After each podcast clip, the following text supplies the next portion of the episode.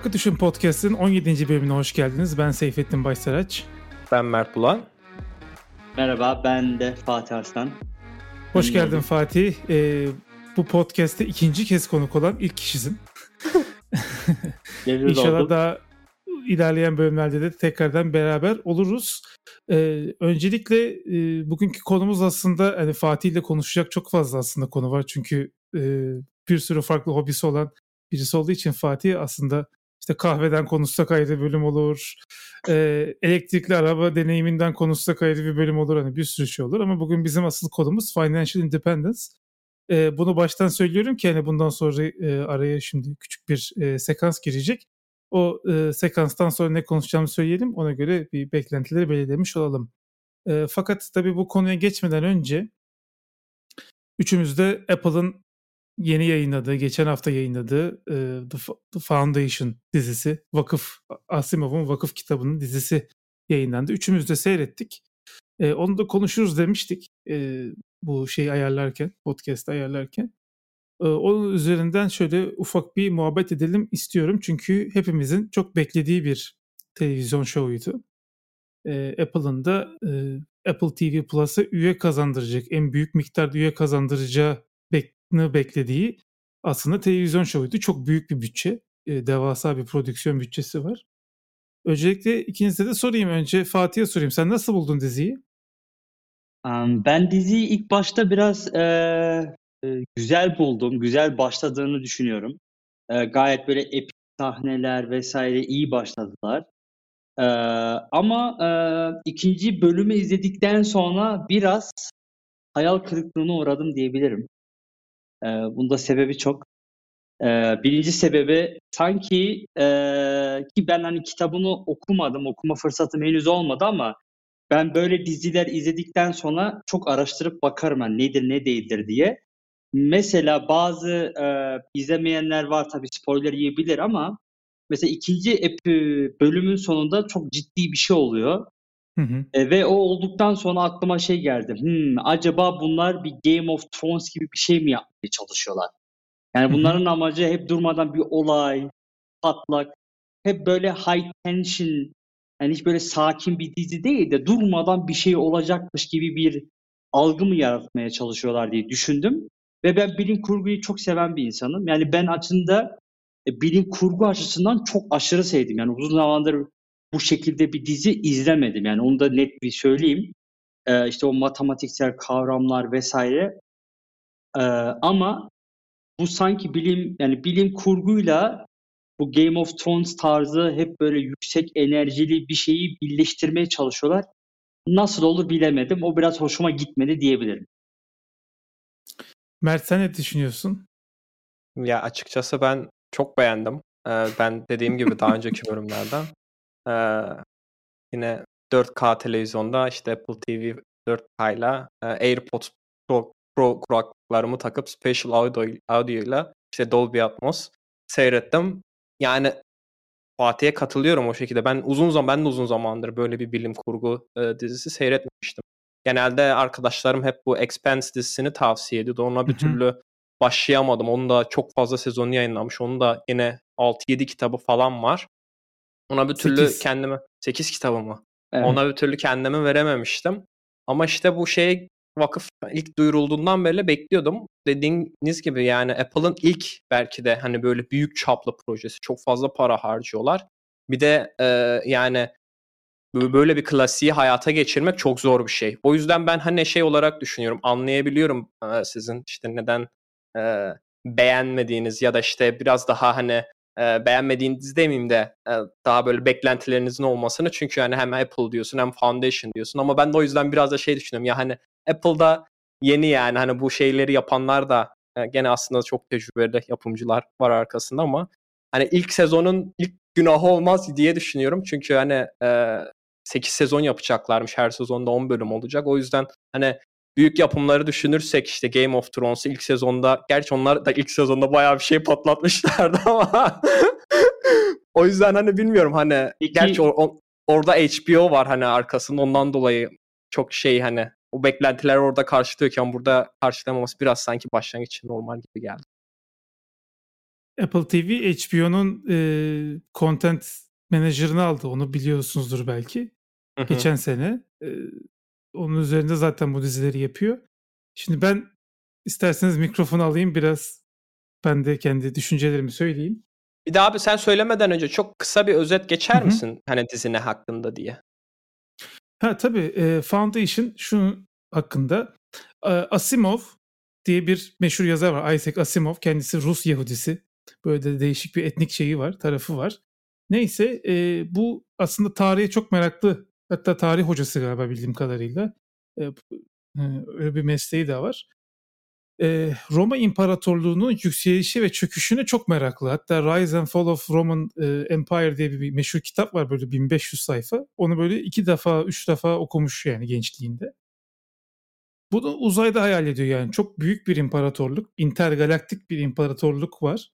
Bu imparatorluğun çöküşünü anlatıyor ama tabii ki Asimov müthiş çılgın bilim kurgu fikirleri üretebilen bir adam olduğu için işte o psychohistory dediğimiz olay matematiksel formüllerle aslında geleceği tahmin etme mevzusu falan gibi böyle bir sürü değişik konsept atarak hatta yani user experience design konusunda bile kitapta okursanız çok ilginç şeyler var, detaylar var. Müthiş bir böyle fikir aktararak devasa bir evren oluşturmuş. Aslında ilk 3 kitap gibi bahsediyoruz biz. Yani üçleme gibi bahsediyoruz ama yan kitaplara falan sayarsan çok büyük bir külliyat. Ve bugün hani işte Dune dediğimiz, Star Wars dediğimiz birçok bilim kurgu eserinin esinlendiği düşünürsünüz hepsinde bir imparatorluk var. O imparatorluk konseptinin geldiği 1950'lerin başında yazılmış bir kitap. Biraz uzun anlattım galiba. Bunun dizisini Yok. Çektiler. Hani merak uyandırsın diye de biraz böyle anlattım. Hı-hı. Şimdi biraz dizi tarafına gelelim. Şimdi ben tabii ki senin de dediğin gibi yani çok büyük bütçe, fragmanlar çok etkileyiciydi.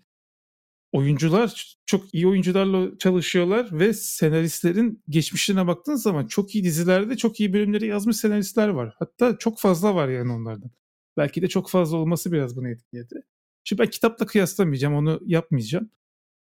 Fakat hani dizilere baktığın zaman işte kötü diziler var.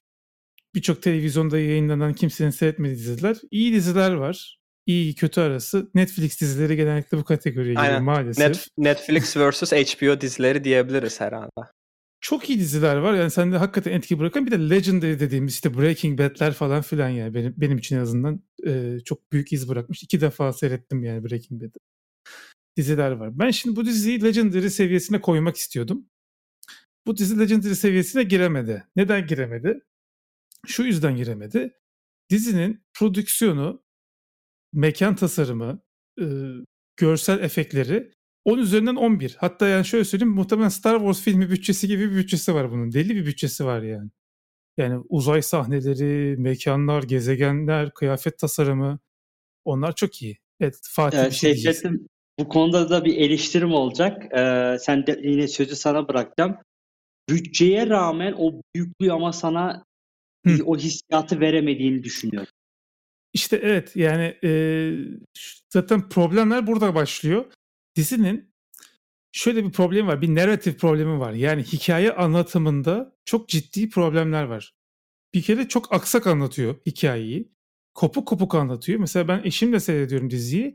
Ben kitap okuduğum için ve konuları bildiğim için eşime izah etmek zorunda kaldım bazı şeyleri. Çünkü o kadar hızlı gösterip geçiyor ki. İnsanlar ne olduğunu anlamıyorlar. Bir de tam bilgi de vermiyor zaten. Hani bunu belki sonradan daha böyle detaylı anlatacaktır gibi şey yapıyorum ama şimdi mesela şöyle bir örnek verelim. Bu konuda çok iyi bir yapım var. Bilim kurgu yapım var. Blade Runner var mesela 1980'lerdeki. Blade Runner hiçbir zaman şey demez yani. Ülke işte böyle bir imparatorluk vardı, böyle bir devlet vardı demez. Sen Harrison Ford'un karakterinin arkasından takip edersin Harrison Ford'un gittiği yerleri. Oradaki o küçük detaylarla sana, oradaki işte etkileşimlerle, konuştuğu insanlarla falan işte ne bileyim tabelalar Japoncadır mesela. Amerika'nın aslında böyle Japonların, Çinlilerin nüfusu arttıkça dilinin değişmeye başladığını oradan anlarsın. Hani böyle ufak nüanslarla anlatır ve seni dünyanın içine çeker. Şimdi bunda böyle bir şey yok. Yani Trantor gezegenine gidiyor. Ya bu gezegen imparatorluğun en önemli gezegeni. Ya bir sokak göreydik Trantor'dan, anladın mı? Bir kadın bir gideydi orada insanlar imparator hakkında ne düşünüyor? Oradaki o siyasi gerilimi falan bir gösterseydin bize. Ya onu o konuda ben de hak veriyorum. Şimdi sen söyleyince şeyi hatırladım. Sanki çok az mekan gördük gibi dizinin içerisinde, değil mi? Ve bunun bütçeyle alakası olduğunu düşünmüyorum bu arada, onu söyleyeyim. Yani bunu, hatta bence yani o seti bir kere ayarladıktan sonra bütçeyi düşürecek bir şey de olabilir yani. Şimdi tabii bilmediğim için bütçeyi ayarlamasını dizide. İki örnek vereyim ben. Atıyorum imparatorun konuşması var bir tane. Böyle bayağı heybetli falan konuşuyor. Eller havada vesaire, ama ortama bakıyorsun 10 kişi mi 20 kişi mi ne var? Ama diyor ki işte yok 350 milyon 1 trilyon insan yaşıyor. Yani 1 trilyon belki galaksideydi. O rakamı şu an tam hatırlayamadım ama yani o bana o yüklü hissettiremiyor mesela. Yani veremedi bana. Ya da mesela ikinci sezonda ikinci bölümde yani o bir kadını hep üzüyordum mesela. Yani hani mekan mı yok? Hani o kadar bütçe yani 9 metrelik Reddit'te bir yorum var. Yani olimpik yüzme havuzu kullansaydım bari falan yazmışlar. Hani anlatabiliyor muyum? Hani biraz böyle bazı şeyler eksik kaldı. Aynen ama işte hani yine mekanların içerisinde de o kreatif işte narratifi çok güzel verebilirler ama oralarda işte eksiklikler var. Şimdi bunun birkaç sebebi olabilir. Şimdi ona bir geleyim. Birincisi, kitap okumadığınız için, yani Mert okudu da Fatih okumadığı için oradan söyleyeyim. Şimdi ilk iki bölümde aslında kitapla paralel gidiyor olaylar. Ama bu adamlar bize dediler ki biz bunu kitaptan farklı bir hikaye anlatacağız. Kitapla aynı olmayacak. Hatta işte bu iki çekişen gezegenin olayları üzerinden anlatacağız işi. Çok spoiler bir şey değil bu bahsettiğim şey. Belki asıl hikayeyi sonradan anlatacaktır. Yani burayı hızlı geçip yani sonradan yeni bir hikaye kuracaktır. Mesela başında güzel bir gizem vardı. Hani insanların gidemediği, çocuklar işte oynuyorlar. Mesela orası çok iyi yani. Mesela o setup müthiş yani. O ilk 2 dakikası var dizinin. İşte çocuklar oraya gitmeye çalışıyor. Orada bir gizemli bir yapı var. Kimse gidemiyor. İşte orada orayı koruyan birisi var falan. Allah Allah bu ne falan diye insan bir merak ediyor. Ama ondan sonra işte o Trenter sahneleri falan çok böyle kopuk ve hızlı geçmiş. Oralarda belki biraz daha şey yapabilirlerdi ama dediğim gibi bu bütçe sıkıntısı olabilir. 8 bölümde çok hızlı ilerletmeye çalışıyor olabilirler hikayeyi. Onu göreceğiz. Yani ben tabii ki de diziyi sezonun sonuna kadar seyredeceğim. O şansı vereceğim. Ama onun dışında zaten o işte mekan tasarımları vesaire her ne kadar seni oraya çok şey yapmasın. Ya biraz aslında seyircinin o mekanların içinde durması lazım, anladın mı? Yani o sahnelerde. İşte mesela gereksiz romantizm vardı dizide. Yani aşırı gereksiz bir romantizm vardı. Yani hiçbir şekilde ileride bağlamayacaklarsa yine narratifi hiç ilerletmeyen bir şey vardı. Yani dediğim gibi senarist ekibi çok başarılı. Bunu daha iyi verebilirlerdi. Şimdi hemen buradan çok kısa bir şey de bağlayacağım. Game of Thrones dedim. Game of Thrones dizisinin 1. sezonu kitapta direkt paralel gidiyor Game of Thrones kitabıyla. Fakat o dizinin 1. sezonu muhteşem bir ustalıkla yazılmış. Yani olayları yavaş yavaş açıyor sana, sürekli bir merak ediyorsun, bu kim diyorsun, onu anlatıyor. O karakterlerin nasıl davrandığını sana çok güzel olaylar üzerinden yediriyor. Kitap da zaten bunu çok iyi yapıyor ama hani dizi de çok güzel bir şekilde onu görselliğe dökmüş. Sürekli böyle bir sonraki bölümü açmanı istettirecek bir orada bir akış var. Bir de orada çok mekan gösteriyorlar. Değil mi? Yani işte bir kuzey var, bir krallığın olduğu yer var, duvar var falan filan. Hani bir sürü sen bağlantı korumaya çalışıyorsun. Hakikaten böyle bir harita açıp bakasın geliyor ya bunların arasındaki ilişki falan ne diyor. Dünyayı kendi kafanda kurmaya çalışıyorsun. Evet, Foundation'ın şöyle bir şeyi var, handikapı var. Kitap, yani Asimov çok iyi bir bilim kurgucu. Fakat çok iyi bir yazar değil. Yani çok iyi bir yazardan kastım şu. Kelimeleri doğru yazamıyor değil de. Mesela çok güçlü karakterler yazabilen bir adam değil. Ya da çok güçlü olay örgüleri yazabilen bir adam değil. Kitabı okurken adamın o yaratıcılığına aslında hayran kalıyorsun sen. Yani Asimov'un kitapları genellikle öyledir. Yani Ben Robot falan onlar da öyle.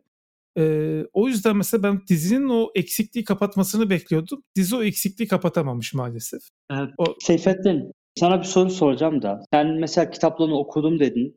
Yani mesela bu Isaac Asimov'un eleştirilerinden bir tanesi de şey diyorlar mesela, zamanında çok böyle inovatif bir roman idi diyorlar ama mesela günümüzde öyle olmadığını üzerine bir sürü şey geldi. Mesela şey diyorlar, atıyorum mesela bu Anderionlar mı ne mesela, hani işte bu ana gezegen var. Şimdi ben isimlerini gerçekten unuttum. Mesela her şey var, işte yıldızlar arası gezegen, işte şeyler var vesaire ama mesela kömür mü ne kullanıyorlarmış atıyorum. Atıyorum hani şey diyorlar, hani çok iyi bir yazar ama hani bazı şeyleri zamanında çok da ufku açık olmadığını falan da dile getiren bayağı eleştiriler okumuştum. Ama kitap okumadığım için tabii şey yapamıyorum şimdi, hani burada çok yorum da yapamıyorum. Merak ettim, bu şekilde düşünüyor musun gerçekten? Hani yani şu an okursa bir insan sence etkilenir mi hala? Etkilenir. Yani şöyle, modern bilim kurguyu başlatan kitap zaten, kitap serisi. O açılardan bir de hani tamam, adamların kömür kullanmasını, bazı insanlar böyle küçük şeyler çok takıyorlar ya. Yani okey, onlar çok ilkel olabilir ve kömürle bir teknoloji geliştirmiş olabilirler. Bu bence o kadar da göze batacak bir şey değil yani. Bu adamlar kömürle gidiyor ve inefektif mesela, o kadar gelişmişler. Aslında burada verilmeye çalışan şey aslında imparatorluğun çöküşü ve o işte bilgi aktarımının olmamasından dolayı yaşanacak olan kopukluk aslında olaylar sonra çok başka yerlere gidiyor, şimdi çok spoiler olmasın ama kitaplar bence hala da okunabilir ve keyifle tüketilebilir şeyler, kitaplar. O konuda çok insanlara katılmıyorum. Zaten Ekşi Sözlük'e falan girersen eyvah yani. Tabii, yani dizi yerden yere vuruyor herkes. O kadar kötü değil. Ben dediğim gibi ya, ben çok efsanevi bir seviyede beklerken daha alt bir level geldi ama hala daha puan kazanarak yukarıya doğru tırmanabilir diyelim. Daha da fazla atmayayım çünkü anlatırsam sabaha kadar anlatırım yani. Şeyi okudun mu sen? Dan Simmons'ın Hyperion? Yok, okumadım. Okumadım, çok tamam. Meşhur ama... Merak ediyordum, acaba bir kıyas yapabilir miyiz? Çünkü ben onu okudum. O yüzden acaba Foundation'la bir şey bağlantısı var mı diye. Çünkü onda da biraz böyle galaksiler arası vesaire olaylar çok oluyor. Ondan... Ya şimdi neyse. Everything is a remix diye bir kavram var ya. Mesela Dune'a baktığın zaman Dune'da da bir imparatorluk var ama o birazcık da Orta Doğu şeyinden aldığı için. İşte padişah falan demiş hatta imparatora. O kadar direkt. Bayağı kelimeler var değil mi? Evet, ben okurken padişah. O ne oluyor falan dedim hatta. Evet yani lisan her gayb var abi, yani gayipten gelen dil işte falan gibi, böyle hani adam bayağı Arapçadan almış. Biraz o kültürle harmanlamış ama yine intergalaktik imparatorluk var, işte orada bir ticaret şeyi var, hep bu konseptler hep Foundation'dan gelen konseptler. Star Wars'da yine bir imparatorluk var ve aslında kontrolü kaybediyor, işte Asiler var, o Asilerle imparatorluğun savaşını anlatıyor. Böyle işte o yüzden aslında belki de bugün okuyan insanlar için ya Asimov işte bu Star Wars'da var diye olabilirler. Ama aslında Star Wars Asimov'dan almıştı. Asimov da başkalarından aldı tabii. Asimov da bunu bir taraflarından sıkmadı yani. Öyle gayipten yapabileceği bir şey değil. O da başka fikir, işte Roma İmparatorluğu'nun çöküşü. Bahsettik yani. O yüzden bu eleştirilere çok katılmıyorum. Bir de 1950'de yazıldığını düşünerek okursan kitabı çok etkileyici oluyor. 1950'de yazmış adam kitabı. O bayağı İşte evet oluyor. Zaten onu diyorlar. Hani zamanında böyle devrimsel bir kitap diyorlar. Ama şimdi mesela o kadar çok işte bilim kurgu kitabı çıktı ki hani aynı etkiyi yaratamayabilir diye eleştiriler var. Ama hani merak ediyorum, ben de okuyacağım en kısa zamanda. Evet. Son olarak şeyden çok ufak bahsedeyim. Asimov'un productivity'si konusunda bir belgesel falan çekilse mutlaka seyrederim. Yani adamın o yazarlık hayatına sıkıştırdığı yazın sayısı o kadar fazla ki yani adam inanılmaz üretken bir adammış. Onu da böyle ufak robot kanunları falan yazan adam, onu zaten biliyorsunuzdur yani. Bir de böyle bir düşünce tarafı da var. Düşünür, filozof tarafı da var yani adamın. O yüzden bence Asimov'u en azından bir şans verin diye söyleyeyim dinleyicilere. Yani gömmeyelim Asimov'u. Abi daha 2 bölüm oldu abi. Bir de yani hemen şey yapmayalım.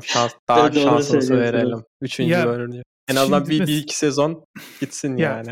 Ben Foundation'dan bir hafta önce Mayor of Istanbul diye bir dizi seyrettim. HBO'nun dizisi. Amerika'nın köyünde bir polisiye dizisi. Bak işte narrative o yani. HBO bu işi çok iyi yapıyor abi. HBO'nun gerçekten hikaye anlatımı konusunda Ya Amerika'nın köyündeki bir cinayetin üzerinden geçen bir dizi değil mi? Dizi o kadar efsanevi iyi bir dizi ki zaten en iyi dizi ödülü aldı Emmy ödüllerinde. Yani yapan yapıyor. Diyelim ve aslında asıl konumuza geçelim. Var mı bahsetmek istediğiniz bir şey? Yok. Apple TV Plus statüsü. Bilim kurgu hakkında konuşalım ya. Demek herkesin bir içinde bir şeyler var burada. Tabii, mesela tabii. Eleştirisi falan çok yapılmıştı Foundation'a ilgili. İşte erkek karakterleri kadın yapmışlar falan. Orada çok fazla takılmıyorum yani. Ya evet, mesela, o artık. Hı-hı. Yani Dune'daki Keynes'in mesela kadın olması bana batıyor. Çünkü onun erkek olmasının bir sebebi var aslında. Oradaki kültürün bir yansıması onun erkek olması. Liderlerin erkek olması. Oradaki insanların. Onu mesela kadını dönüştürmeleri biraz abes kaçıyor ama mesela Foundation'da çok batmadı yani. Ya ben onu şeyde podcast'te dinlemiştim. Orada hani yapımcı diyordu yani hani Asimov'un o ilk kitabında hiç kadın karakter yok diyordu. O da hani tabii zamanına göre düşünüyor çünkü hani kadının toplumdaki yeri o kadar çok şey değil yani dediğin gibi 1950'leri falan düşününce haliyle anlayabiliyorsun ama işte hani günümüzde sen böyle bir dizi yapıp da hiç kadın karakter koymazsan o zaman da yani çok şey olur gibi, abes kaçarmış gibi geliyor. Sadece hani erkekler hamamı gibi dizi seyrediyorsun. Evet, o yüzden zaten bir itirazım yok. Ama mesela Dune'da kadınlar aslında çok güçlü yani. Bene Gesserit diye aslında büyücü diyebileceğimiz bir faction var. Çok güçlü ve bütün aslında evrende onlar yönetiyor alt tarafta baktığında. Ya da Paul'un annesi mesela. Yani. Gerçi o da onlardan. Hani. Chani karakteri mesela Paul'u direkt manipüle eden ve aslında yönlendiren bir karakter. Çok güçlü bir karakter yani. O yüzden orada biraz kinesi değiştirmeleri hafif battı ama onu da çok merak ediyorum tabii filmde. Ekim'de gelecek. Seyrederiz inşallah. Diyelim ve asıl konumuza geçelim. 20 dakika falan da için konuştuk. Aynen. Bugünkü konumuz Financial Independence. Nasıl girelim bu konuya? Yani Financial Independence nedir mi diyelim yoksa bu kişisel finans konusuna biraz girelim ama tabii önden biri şu uyarılarımızı yapalım. Bu da konuştuğumuz şeyler tamamen bizim kendi okuduğumuz şeylere dayalı şeyler. Ve kesinlikle yatırım tavsiyesi değildir. Bunun altını çizerek söyleyelim baştan. Bizim işte yapın dediğimiz şeyleri yapınca siz finansal özgürlüğe kavuşmayabilirsiniz. Biraz bu konuları konuşalım istedim. Fatih ile Mert de bildiğim kadarıyla bu konular hakkında kendi aralarında sohbet ediyorlar ara ara. Hı-hı. O yüzden biraz bu konuyu sizden dinlemek istedim. Şöyle ufaktan başla. Sen Mert bir girizgah yap istersen. Tabii. Şimdi ben aslında girizgahı da ben bu konuya nasıl başladım onunla başlayayım. Çünkü ben finansal bağımsızlığı çok böyle uzun süredir takip ettiğim bildiğim bir şey falan değildi. Ben ne zamanki çalışma hayatına atıldım para kazanmaya başladım. Ben de parasını gerçekten normalde iyi yöneten bir insanım. İşte okurken falan hani böyle çok bir sıkıntım olmadı çok şükür. Ama işte ne zaman ki bu iş hayatına atalım hani ihtiyacımdan daha fazla para kazanmaya başlayınca o zaman aklımda şu soru oldu yani ben bu parayı ne yapayım? Çünkü hani çok fazla sürekli bir şey alan bir insan da değilim. Ondan sonra işte paranın bir şekilde sadece bankada durması da beni rahatsız ediyordu. Çünkü işte hani enflasyon denilen bir şey var. Onun işte paranın değerini kaybetmesi falan. Tam o sıralarda ben Fatih'e yazmıştım. Hatırlamıyorum bayağı olmuştur herhalde. 5-6 yıl falan olmuş. Evet bayağı oldu. Bayağı olmuştur. Oldu. Ben Digital Ocean'da çalışıyordum. 2016-2017 bile olabilir. Aynen. Ben sana yazmıştım. Sen demiştim abi yani sen ne yapıyorsun? Hani çünkü hani sen de Ankara'da çalışıp Digital Ocean'da iş yapıyordun. Hani çok bariz bir şekilde belli. Sende de muhtemelen hani belli bir miktar para kazanıyorsun. Yani giderlerini karşıladıktan sonra belli miktar para kalıyor ve o parayı bir şekilde değerlendirmen gerekiyor. Yani o paranın orada bankada yatmaması gerekiyor. Ben sana sormuştum abi sen neler yapıyorsun falan diye. Sen bayağı bana işte bu finansal bağımsızlık konusu ETF nedir? Ben ilk defa seninle duymuştum. Ya bu ETF diye bir şey var. Hatta açılımını falan sormuştum. Nedir o abi falan filan diye. Ondan sonra sen John Boglehead'den falan bahsetmiştin. Bana bayağı bir kaynak paylaşmıştın. Evet. Ben tabii onların hepsini yalayıp yuttum okudum. Hani şu anda ben geriye dönüp böyle bir retrospektif yapınca hani ya iyi ki diyorum sormuşum sana. Hani şu anki hani şeye bakınca finansal durumuma iyi ki diyorum sormuşum diyorum. O yüzden ben tekrardan iyi zamanda başladım bir de. Güzel zamanda başladım. Aynen. Bize o yüzden şimdi ben sana tekrardan sormak istiyorum abi benzer sorular. Yani hani finansal bağımsızlık dediğimiz şey aslında nedir? Evet. Şimdi tekrar ben Seyfettin'in söylediği şeyi tekrarlayayım. Gerçekten yatırım tavsiye değildir arkadaşlar. Söylediklerim hiçbir şeyi. Şimdi şöyle bir durum oluyor. Biz hep çalışıyoruz. Çalıştığımız bir şeye karşılığında çalışıyoruz. Yani bir işveren oluyor ya da biz kendimiz iş üretiyoruz ama nihayetinde bir şey veriyoruz kendimizden ve onun karşılığında para alıyoruz. Finansal bağımsızlık, financial independence, FI diye de geçiyor. Bunun amacı yani hiçbir şeye bağlı olmadan mevcut bir yerde yatırımınız var ve siz o yatırımdan geçinebiliyorsunuz. Yani eskilerin deyimiyle yan gelip yatıyorsunuz. Yani hiçbir şey yapmadan bunu başarabilmenin bulunduğu noktaya biz finansal bağımsızlık diyoruz yani. Çünkü hiçbir şekilde kimseye muhtaç değilsiniz. Yani kendiniz bile bir şey üretmek zorunda değilsiniz. Çünkü mevcut yatırımlarınız sayesinde ayakta durabiliyorsunuz. Peki yani buraya bence nasıl başlanılır, nasıl finansal bir bağımlılık kazanılır? Bence önemli olan bu. Ve hani bunun bir sürü yolu var. Birincisi tabii ki babadan, anneden, dedelerden, işte belli bir zümreden gelmiş insansanız ya da yani sizin etrafınız zaten zenginse belki siz zaten böyle bir konumda doğmuş olabilirsiniz. Yani doğumdan gelen finansal bağımsızlık diye bir şey var. Hani bunu inkar edemeyiz. Kötü bir şey de değil. Yani şans. Mevcut dünyanın şeyi budur yani. Şans yani. Şans diyebilirsin evet. Yani bazı insanlar bu şekilde doğuyor. Yani bir şey yapamıyorsun. Kötü bir şey de değil dediğim gibi. Ama eğer bizim gibi özellikle altın çağında yaşayan meslekler olduğunda ya da diğer mesleklerde olursa biz bu parayı güzel değerlendirebiliriz. Ve bu finansal bağımsızlık akımı tam nereden başlıyor bilmiyorum ama Amerika'da çok ciddi bir şekilde yaygın ve buraya giden yollardan bir tanesi de borsada yatırım yapmak, investing. Yani investment. Şimdi şurayı da açayım. Biz şimdi borsada yatırım denilince ben bu işleri öğrenmeden önce Mert hani sana da söyleyeyim de borsada yatırım yani Türkiye'de özellikle bizim arkadaşlar arasında şöyle bir algı var. Abi adam borsada oynuyor. Tamam mı? Yani hani kumar gibi bir şey var. Halbuki yani borsa dediğim şey bir kumar değil. Yani borsa herkesin ortak bir paydada geldiği ve bir malın değerine ulaştığı bir şeydir. Eğer borsa olmasaydı mesela ben çıkıp diyebilirdim ki abi benim elimde kamera var. İşte Fujifilm kamerası satıyorum ben. Bunun değeri 1 milyon dolar.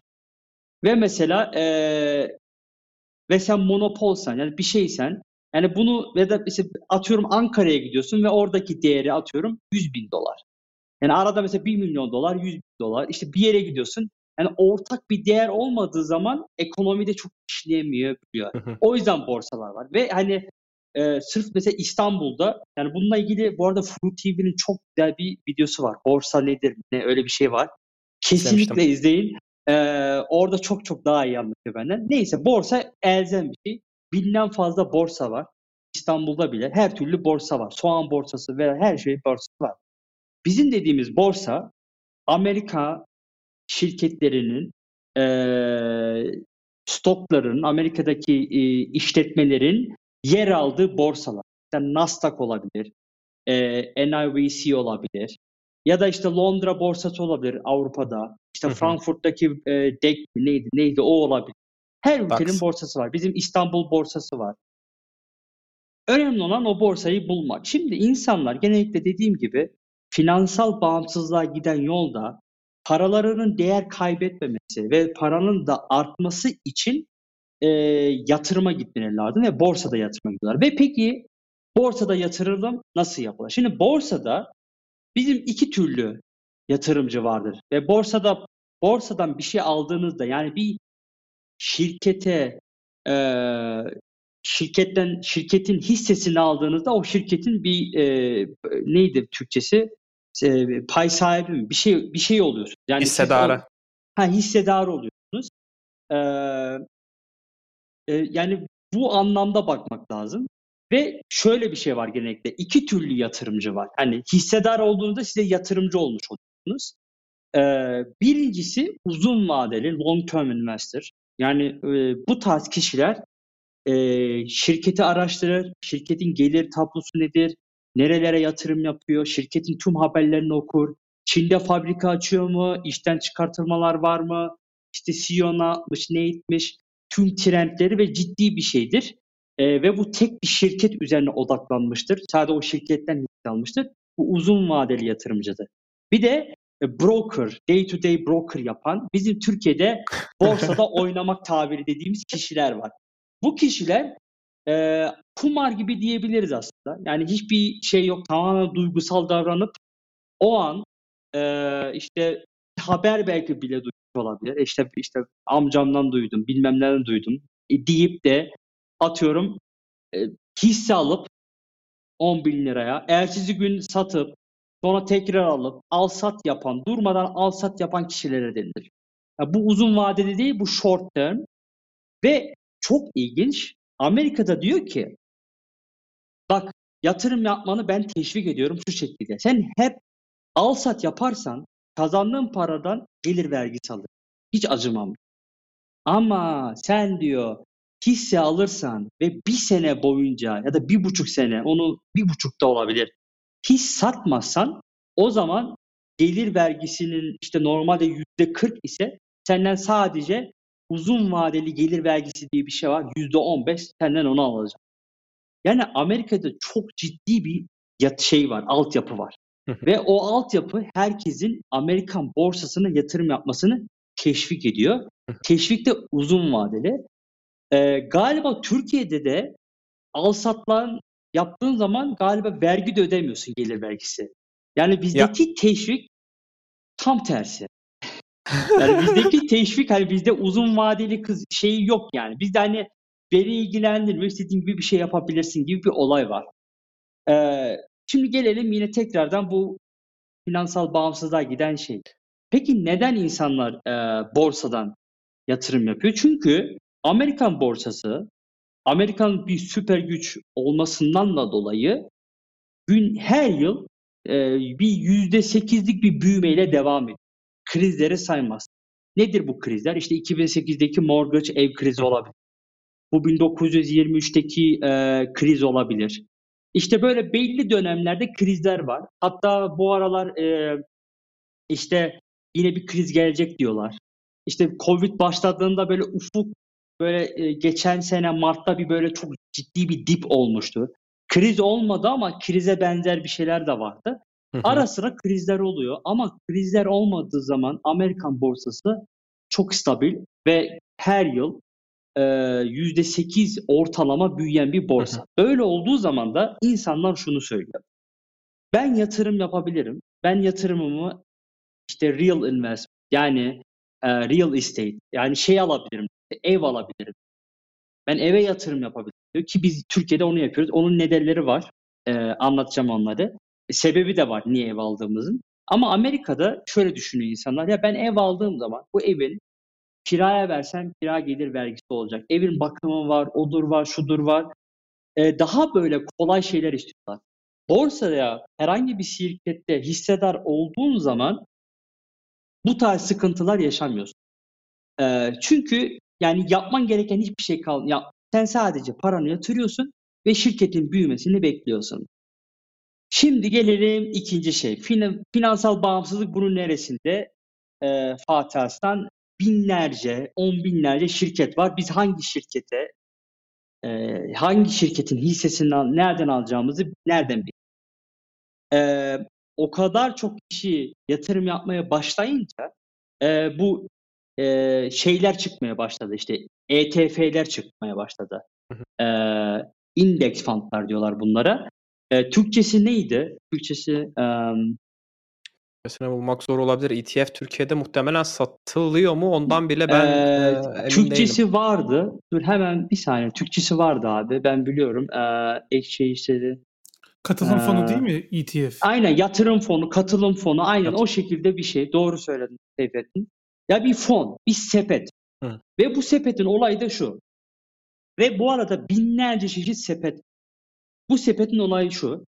Sen kafanı yorma. Madem sen uzun vadeli bir yatırımcısın, biz senin için bir sepet hazırlayacağız. Bu sepetin içinde %1 Apple var, %1 Tesla var, %1 Facebook, %1 Google, işte %1 şundan, %1 şundan falan filan filan.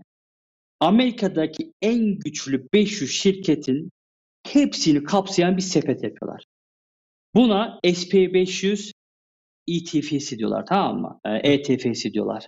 Mesela bir sepet bu. Bazı sepetler var. Diyor ki işte ben mid market, small market, large hepsini alacağım diyor. Yani Amerika'daki borsada bulunan 10.000 tane şirketin hepsini alıyor. Ve böylelikle aslında tüm Amerikan ekonomisini takip etmiş oluyorsun. Ama çoğunlukla bizim camiadaki insanlar teknolojinin işte bu teknoloji şirketlerine çok büyümesinden dolayı daha çok bu S&P 500 dediğimiz ilk 500'deki büyük şirketleri, yani Fortune 500 şirketlerindeki sepetlerini almaya başladılar. Dediğim gibi sepetler çok. Mesela teknoloji sepetleri var. Atıyorum sadece 50 tane şirket var ama hepsi Google vesaire gibi Silikon Vadisi şirketleri. Ya da mesela sen biraz daha senin ideallerine uygun atıyorum yenilebilir enerji sepeti var mesela. Aynen, çevre dostu şirketlerin, petrol şirketlerinin olmadığı belli başlı hissedarlıklar sahip olmak istiyorsun. O tarz sepetler de var. Mesela şey de var, international sepetler de var. Yani mesela Amerikan borsasından tüm dünyadan developing countries, gelişen ülkeler işte ve bizim gibi Türkiye gibi ülkeler, hepsinin borsasından az birçok böyle %'lik, %2'lik, %4'lik oranlarla tüm dünyayı da takip edebiliyorsun. Orada tabii olaylar çok oluyor. Ve bu sepetleri kimler yapıyor? Bu sepetleri çok büyük finans şirketleri yapıyor. Mesela Amerika'da Vanguard var. En büyüklerden bir tanesi. Hatta en büyük o olabilir. Schwab var. Fidelity var. Avrupa'da böyle birkaç tane çok var. Yani birçok şirketin bu şekilde katılım fonları, indeks fondları var. Aynısı İstanbul Borsası'nda da var. Mesela İstanbul Borsası'nda ilk 30 şirketi takip eden, hatta İş Bankası'ndan alabileceğiniz fonlar var. Yani şimdi olay bu. Tamam mı? Hani bu biraz bunları anlatmamız lazım. Çünkü finansal bağımsızlığa giden şeyler, başka şeyler de var. Şimdi hisse seçiminde şöyle şeyler var. Yaş çok önemli. Çünkü yaş ve risk iki tane bileşen ve bu yaş ve yaşınla alabileceğin risk belirleniyor ve alabileceğin riskle alabileceğin hisseleri belirliyorsun. Diyelim ki sen 20 yaşındasın. Daha yolun çok. Şimdi herkes şu şekilde düşünüyor. Yani bu teoremi ortaya atanların söylediği şeyler var. Şunu diyorlar. Sen 20 yaşındaysan diyelim ki senin 1 milyon doların var. Babadan miras, annenden miras 1 milyon doların var. Sen 1 milyon dolar kaybetmen hiçbir şey diyorlar. Çünkü sen o 1 milyon doları eğer Amerika'da yaşıyorsan, hani yani onların teorimi dediğim şey bu. 2, 3, 5, 10 yıl sonra kazanabilirsin. Yani senin aslında risk toleransın çok. Sen 1 milyon dolarlık kaybedecek risk toleransın var. Ama sen 20 yaşında değilsin de 30 yaşındasın. 30 yaşındasın, çocukların var, 40 yaşındasın, 50 yaşındasın, 60 yaşındasın. 60 yaşındaki bir insanın mesela risk toleransı çok çok çok düşük. Yani 60 yaşındaki bir insan artık o 1 milyon dolar kazanacak ne enerjisi, ne gücü, ne de altyapısı olabilir. Belki emekliliğe bile ayrılacak 70'li yaşlarında, 65-67 yaşlarında emeklilik yaşı mesela gelişmiş ülkelerde. Şimdi sen bu insana şey diyemezsin, hani 1 milyon dolarlık risk toleransı yok diyemezsin. Şimdi... ben hani indeks fonu var dedim ya, ilk 500'ü takip ediyorum. Şimdi bunun da bir riski var. Bunun riski nedir? Amerikan borsası çökebilir. 2008'de oldu mortgage krizinde. Ya da mesela Amerika ülkeyle savaşa girdi. Ya da Amerika süper güç unvanını kaybetmeye başladı. Mesela bu son yıllarda Çin'le çok ciddi bir rekabet olayı var bildiğiniz gibi. Bu da Amerika'yı etkiliyor. Yani aslında sen 60'lı yaşlara geldiğinde senin elinde indeks fonu bulunması çok iyi bir şey değil. Yani senin aslında Amerikan borsasında hisse sahibi olman da iyi bir şey oldu. O yüzden Boglehead dediğimiz neydi onun şeyi? Boglehead. John Bogle diye bir tane bir kişi var. Ya ben bunun işte şimdi mesela hikayesini unuttum. Ama çok Vanguard'ın kurucularından galiba kendisi aynı zamanda. Aynen. Dediğim gibi işte Vanguard'da Amerika'nın en büyük finans yani trilyon dolarlar yöneten bir finans. 7 trilyon işte, dolarlık aseti varmış Vanguard. Aynen 7 trilyon dolar. Ve onun sebeplerinden bir tanesi de Amerika'daki rent for 404K o dediğimiz bir olay var. Onlarla gireceğim. Ondan dolayı da çok yüksekler. Bu arada çünkü ben kısaca değineyim şeye bu John abimize. Bu abimiz zamanında işte bu şeye bakıyor. Yani hani herkes işte borsaya yatırım yapıyor ama şimdi atıyorum siz mesela ben Shopify'dan örnek vereyim. Orada çalışıyorum. Shopify'in hissesi bugün işte $1,500 falan. Şimdi ben bir tane hisse almak istesem hani diyorum ki bak ben bu şirkete inanıyorum, güveniyorum. Hisse almak istesem hani bunun büyümesinden ben de faydalanayım diye. Ama $1,500 yoksa ben bu hisseden alamıyorum. Hisseden alamayınca büyümesinden faydalanamıyorum. O yüzden bu abimiz diyor ki ya diyor hani keşke diyor böyle hani bir sepet falan oluştursak. Hı hı. Bunun fiyatını da uygun bir şey yapsak hani herkes faydalansın. Hani sadece işte atıyorum bu Wall Street'teki milyon dolarlar yöneten abiler değil. Bayağı işte günlük hayatında normal birikim yapan işte ayda belki $100 bir birikim yapıyor. Hı hı. Aynen. Onların da borsada bir işlem yapabileceği, bu büyük şirketlerden bir pay alabileceği bir sistem yaratayım diye bu şekilde bu indeks fonlarını ETF'leri sanırım ilk kendisi de şey yapanlardan bir tanesi. Böyle olunca ne oluyor? Mesela senin bahsettiğin abi S&P 500 indeks fonu ETF'i $50'dan satılıyor. Şimdi sen o $50 bir tane lotunu alıyorsun işte hissesini almış oluyorsun ETF'in. O zaman işte atıyorum Apple büyüyor. İçerisinde Apple olduğu için kazanıyorsun. Normalde Apple hissesi alabilir misin? Alamazsın. İşte Google büyüyor. Ondan da kazanıyorsun. Bu şekilde belki... böyle bütün şirketlerden şey yapabiliyorsun. Evet. Ya çok güzel bir şey anlattın şimdi Mert. Şimdi Apple'ı belki alırsın $200 mı? $250 yani onlar çünkü stock split yapıyor sürekli. Ama mesela Amazon'un hissesi $2,000. Dediğin gibi nasıl alacaksın? Şimdi onun da tabii son zamanlarda bu broker yani hisse almanı sağlayan şirketler var. Brokerage. Mesela bunlar fractional share dedikleri bir şey çıkarttılar. Sen mesela bir hissenin %1'ini satın alabiliyorsun artık. Yani bu son 5-10 yılda popüler olan şeyler. Önceden yoktu. Doğru. Ama tabii 20-30 yıl önce hiç yoktu. Mesela bu hikayeyi bilmiyordum. Ben de öğrenmiş oldum. İşte bu John abimizin şeyi var. Diyor ki işte bu risk toleransı da o anlatıyor. İndeks fonunu da işte ortaya atıyor. Ve şunu söylüyor. Onun bir tane three-way portfolyosu vardı. Bir şey portfolyosu. Yani üçlü bir portfolyo oluşturun diyorlar. Portfolyo nedir? Portfolyo senin yatırımın oluşturan şey yani hani bir overview yani bir genel bakış. Her şeyin yani bir sen oraya baktığın zaman tamam benim her yerimde işte benim şurada param var, burada param riski var. Riski dağıttığın senin. Evet. Yani bir defter açıyorsun. Mevcut tüm varlıklarını görüyorsun. Ona portfolyo diyorlar. Şimdi diyor ki John abimiz ve bu Boglehead teoremi diye de geçiyor ve bununla ilgili de çok güzel bir kitap var. O kitabı da ben sonra paylaşırım. Onu da güzel bir şekilde anlatıyor. 3'e böl diyor. Birincisi bonolar diyor. Devlet bonoları. Ya bu devlet bonoları da bunları yine hisseden şeyden alabiliyorsun. İşte mesela İşbank yatırımdan vesaire gibi şey işte Amerika'nın brokerajından birinden alabiliyorsun. Devlet bonoları doğrudan devlete ait. Devletin tahsil ettiği hisseler. Bunlar aslında bir nevi bir faiz gibi de bir şey de olabiliyor. Yani stabil, hiçbir şekilde inip çıkmayan, tamamen devlete bağlı şeyler. Yani mesela buna 60 yaşına geldiğinizde bile bir şey olmuyor. Devam inip şöyle. inip çıkmayan dedin de abi ülkeye bağlı bir şey aslında. Hani ülke batarsa o zaman o şey de oluyor. Yani bu bono da ben de çok hakim olduğum bir şey değil ama düzelt abi beni yanlış söylüyorsam. Kısaca ülke diyor ki bakın diyor ben 10 yıllık bono çıkartıyorum diyor. Sen bana parayı ver. Al bu bonoyu diyor. Ben sana 10 yıl sonra şu kadar faiz vereceğim diyor. Evet. Yani Ama işte bu faiz de genelde atıyorum senin ETF'den kazanabileceğin faizden genelde düşük oluyor ama hani çok, garanti çok olmuş oluyor. Mesela atıyorum aynen, Amerika'dan garanti aldığın bir bononun sana hani kazanan geri gelmeme ihtimali gibi bir şey olmuyor.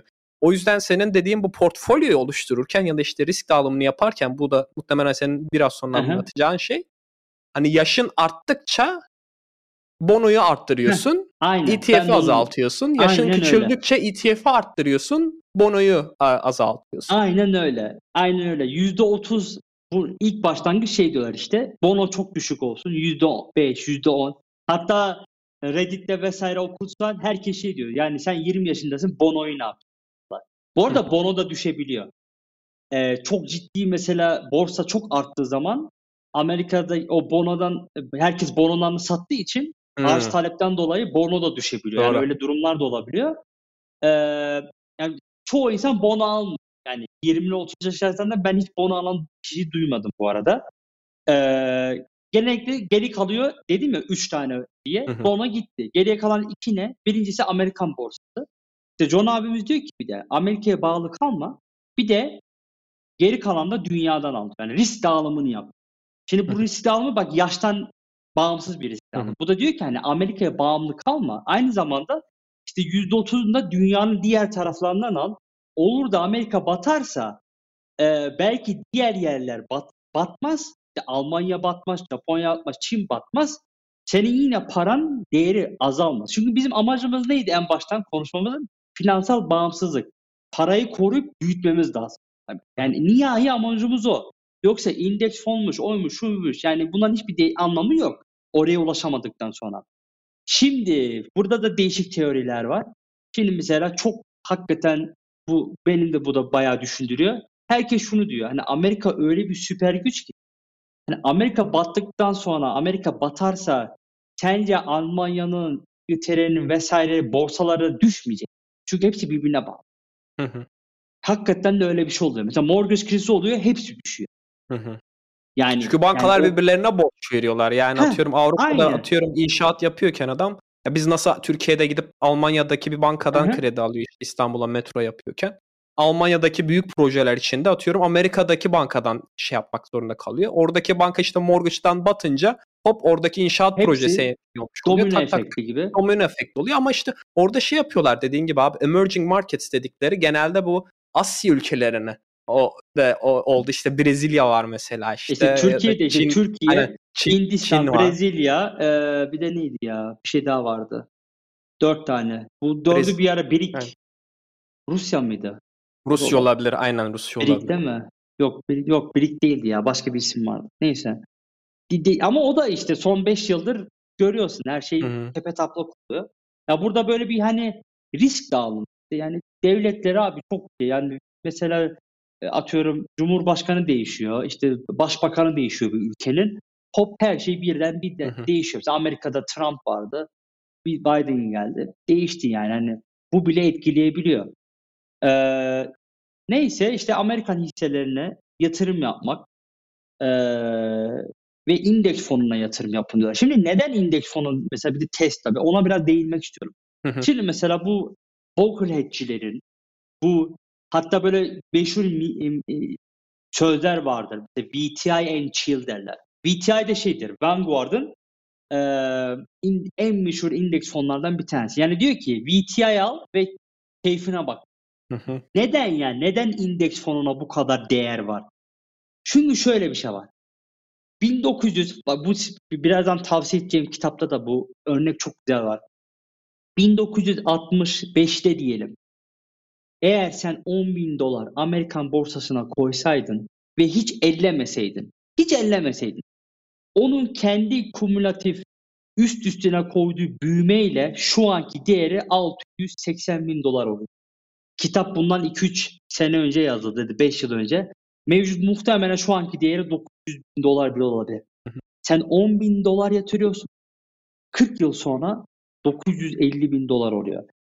Çünkü Amerikan borsası yani şuradaki oradaki teori de şu. Sen çok uzun vadeli düşünmen lazım. 10-20 yıl düşünmen lazım. Ve 10-20 yılda hissenin düşmesi ya da bir ülkenin batması seni ilgilendirmemesi lazım. Çünkü 2-3 yıl sonra yine kendine gelecektir. Nitekim bunu geçen sene Covid'in başladığında da gördük. Yani böyle çok ciddi bir dip oldu. Herkes hisselerini vesaire sattı, dünya batıyor vesaire dedik. Hop! Hemen bir yıl içinde bir kendimize gelmeye başladık. Yani en azından ekonomik anlamda. Peki neden kişisel hisselere karşılar? Onu da söyleyeyim. Mesela diyelim ki Tesla. Şimdi mesela Tesla çok ciddi büyüdü. Sen mesela 5-10 yıl önce Tesla alsaydın şu an belki paranın 100 katına çıkmış olabilir. Hı hı. Aynısını ama mesela bundan 20-30 yıl önce işte bu petrol şirketlerine de diyorlardı. Hı hı. Ve mesela tüm varını yoğunu Amerika'nın en büyüğü neydi? Exxon. Exxon'a mesela orada çalışıp da yatıran insanlar var 20-30 yıl sonra. Ama her şeyini tek bir sepete koymanın en büyük şeylerden bir tanesi de bu. Yani o şirketin ne olacağını bilemiyorsun. Riski çok yüksek. Riski inanılmaz yüksek. Yani o şirket battığı an senin tüm birikimin, 30 yıllık birikimin gidebiliyor. Şimdi sen diyelim ki elinde 1 milyon doların var. Sen gidiyorsun hepsini Tesla'ya yatırıyorsun. Çok güzel gidiyor. Yarın bir gün bir şey oluyor. Atıyorum yeni bir teknoloji çıkıyor vesaire, her şey olabilir. Yani burada Elon Musk diyor. Tweet atıyor. Bir tweet atıyor. Ya yani her şey olabilir yani. Ya biliyorsunuz bu mesela diversity, inclusion çok şey önemli şeyler. Atıyorum bir şey oldu mesela. Çok yanlış bir hareket oldu. Yani onu yanına kar bırakmazlar.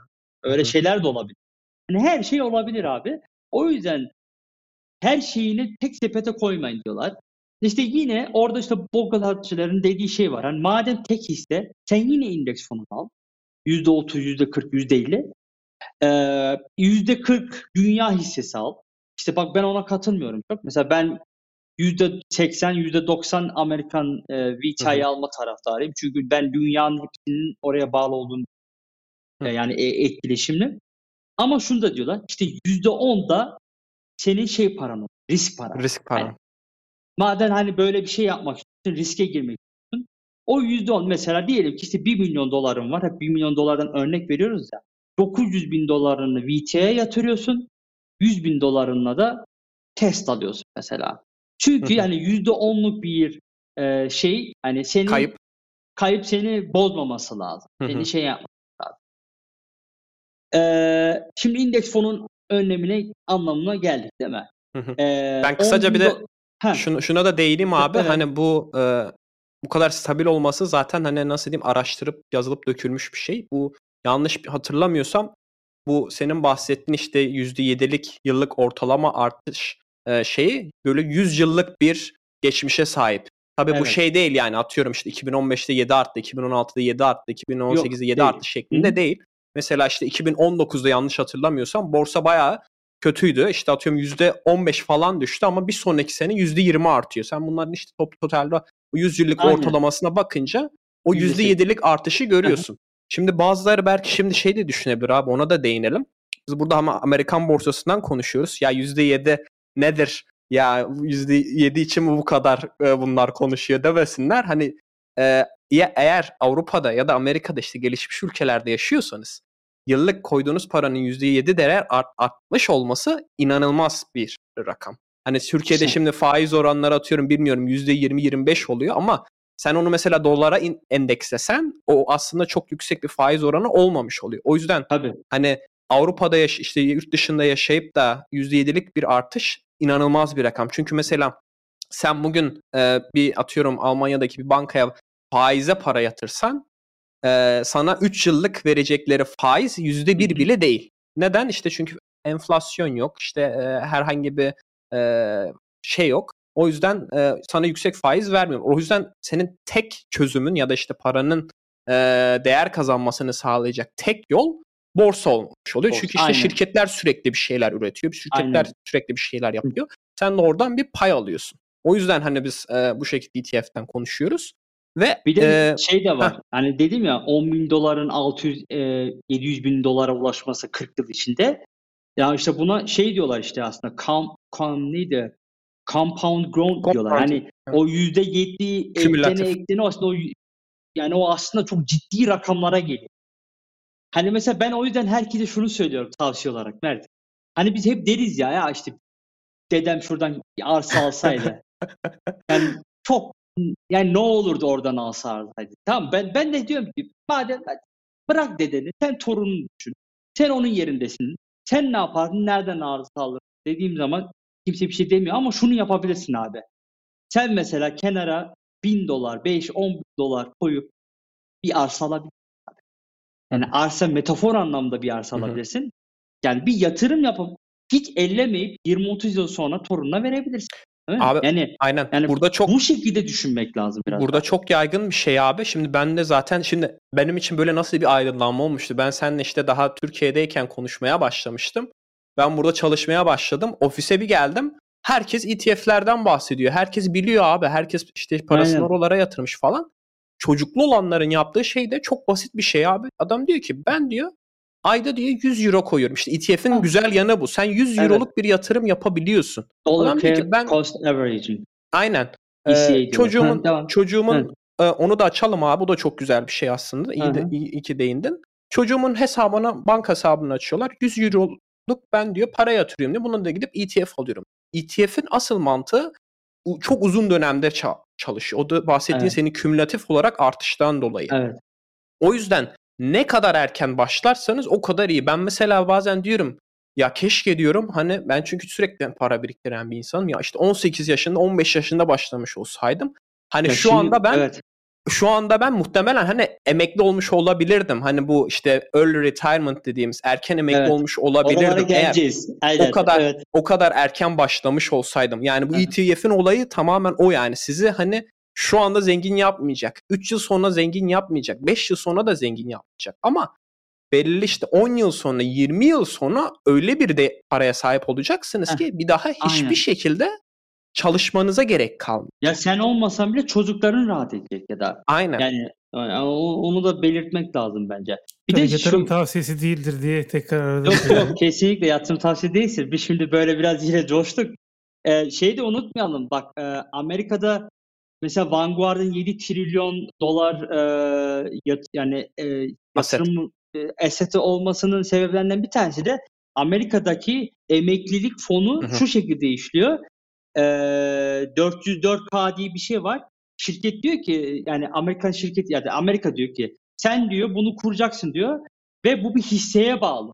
Ve Vanguard da diyor ki sen 50 yıl sonra emekli olacaksan bak bizim böyle bir sepetimiz var. İstiyorsan sen parayı buraya yatır diyor. Her ay senin maaşından buraya para kesiliyor koyuyor. Ve teşvik de şu şekilde işliyor. Amerikan hükümeti de diyor ki sen eğer bir yerde çalışıyorsan ya da daha doğrusu şirketler bu şekilde teşvik veriyor. Diyor ki senin atıyorum $100,000 maaşın mı? Vergi hani vergiye tabi olmadan yatırabiliyorsun. Anlatabiliyor muyum? Yani sen paranı çekip emeklilik fonuna koyduğun zaman o senin kazancına tabi olmuyor. Yani vergiden muaf yani çektiğinde anca şey yapıyorsun yani. Çok ciddi avantajları oluyor ve mesela şirketlerde şey diyor. Sen oraya $1,000 mı koyuyorsun? $1,000 da ben koyuyorum diyor mesela. Onun limitleri var. Match ediyorlar. Tabii match ediyorlar. $19,000 kadar mesela yatırabiliyorsun. Sen mesela $8,000 yatırıyorsun. $10,000 o yatırıyor. $11,000 o yatırıyor. Vesaire vesaire. İşte yüzdelikleri var. Google başka yapıyor. Facebook başka yapıyor. Bu sebeple de Amerikanların yani Amerika'da çalışanların zaten tüm halkın kendisi dolaylı yönden borsaya da yatırıyor. Aynen. Yani orada çok farklı. Şimdi biz bu podcast'i şimdi Türkiye'de yaşayanlar da şey yapacak. Hani dinliyor herkes burada. Peki Türkiye'de bu olay nasıl oluyor? Abi ben Türkiye'den nasıl yatırım yapabilirim? Değil mi? Yani buraya da şimdi hani bunun en çok belki merak edilen şeylerden bir tanesi çok basit. Mesela İş Bankası'nın İş Bank yatırımı var. Yani onunla bile Amerikan borsasından bir şey alabiliyorsunuz. Birincisi bu. Ama bu tarz şeylerin komisyonları çok yüksek olduğu için ki ben şunu da hep diyorum. Uzun vadeli düşündüğün zaman o komisyon da bir anlamı yok. Çünkü sen alıyorsun ama mesela Mersen diyelim ya mesela her ay işte ben abi kenara $100 koyayım, $50 koyayım vesaire neyse ya da işte 500 TL koyayım, 1000 TL koyayım onu çevirip yani dolara. Her ay koyduğu zaman onun komisyonu biraz fazla olabiliyor. Şöyle bir şey, sen hissedar olduğun için abi nereden aldığının bir önemi yok. O yüzden illa İşbank gibi, Akbank Yatırım gibi böyle Türkiye'deki finans yatırımcılarından almak zorunda değilsin. Mesela Avrupa'da, mesela DeGiro var Almanya'da. Çok meşhur oldu. İşte Interactive Broker var. Dünyanın en brokerajlardan bir tanesi İngiltere'de. Böyle bir sürü var. Araştırırsanız bulursunuz ve bunlar mesela Türkiye'den bunlara havale yapıyorsunuz. Ya da Swift yapıyorsunuz. Sonra o broker web internet sitesinden istediğiniz hisseyi alabiliyorsunuz. Yani bu şekilde girebiliyorsunuz bu işlere. Ama bak yine söylüyorum, bu tüm sistem Amerika'da yaşayanlar için tasarlanmış. Bak bu en büyük sıkıntılardan bir tanesi de bu. Ve Avrupa'da ve Amerika'da kazançlar çok yüksek olduğu için kenara koyacağım para da çok yüksek oluyor ve böylelikle ve yani hükümetin de desteği var diyor yani uzun vadeli olduğunda ben sadece %15 alacağım falan diye Amerika coşuyor. Şimdi bu son 10 yılda şöyle bir olay gelişti. Amerikan şirketleri çok büyüyünce Berlin'e, Amsterdam'a, Londra'ya vesaire Amerikan şirketleri de açılmaya başladı. Anlamda teknoloji.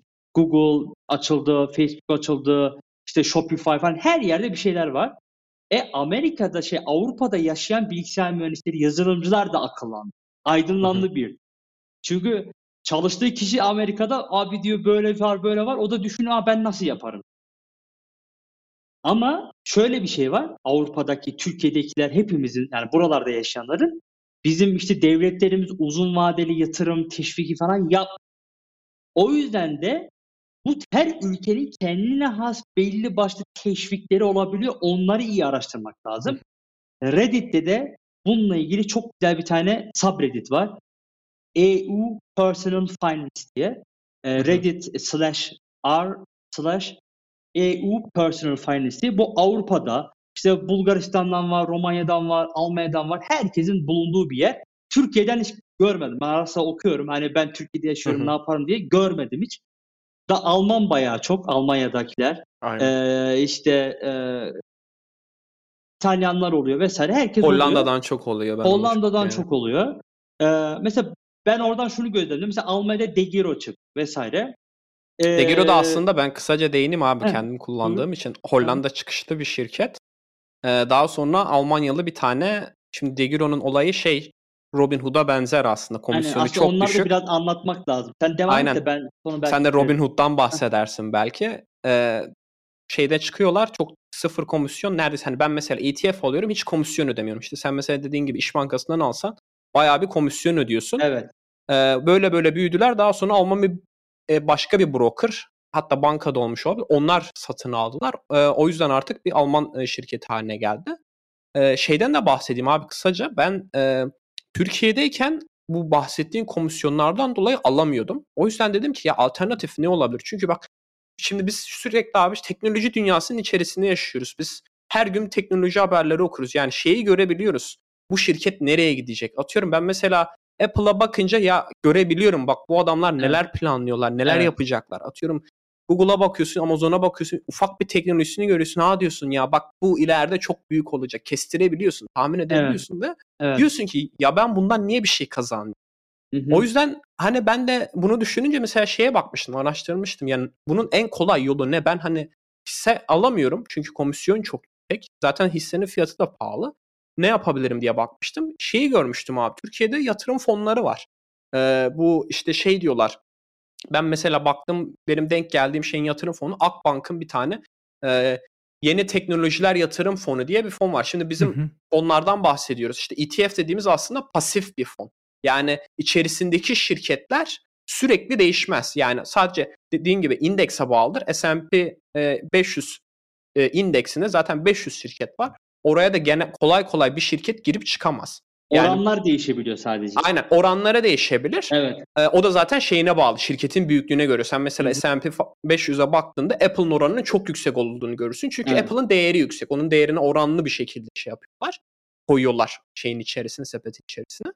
Bu işte mesela bahsettiğim bu Akbank'ın fonu da aktif bir fon. Yani bu ne demek? Akbank'ta Akbank Yatırım diye işte şirket var. Bu şirketin içerisinde fon yöneticileri var. Onlar bayağı aktif olarak takip ediyorlar. Şirketleri ekleyip çıkartıyorlar. Onlar da genelde sanmıyorum böyle sürekli bir şey yapsınlar ama şimdi aktif fon oldukları için ETF'e oranla orada mesela kendileri komisyon kesiyorlar. Hani sen mesela diyorlar ki biz diyor bu fonu yönetiyoruz. Sen şimdi orada mesela 20 şirket vardı. 20 tane teknoloji şirketi. İşte Apple, Facebook, Alibaba işte SAP'yi falan koymuşlardı. Ben mail atmıştım fon yöneticisine SAP koyulur mu o şirketlerin arasında falan diye de. Böyle işte şirketler var. Onlar da diyor ki biz bu fonu yönetiyoruz. O yüzden bizim de buradan bir gelir elde etmemiz gerekiyor. İndeks fonlarında da var bu arada.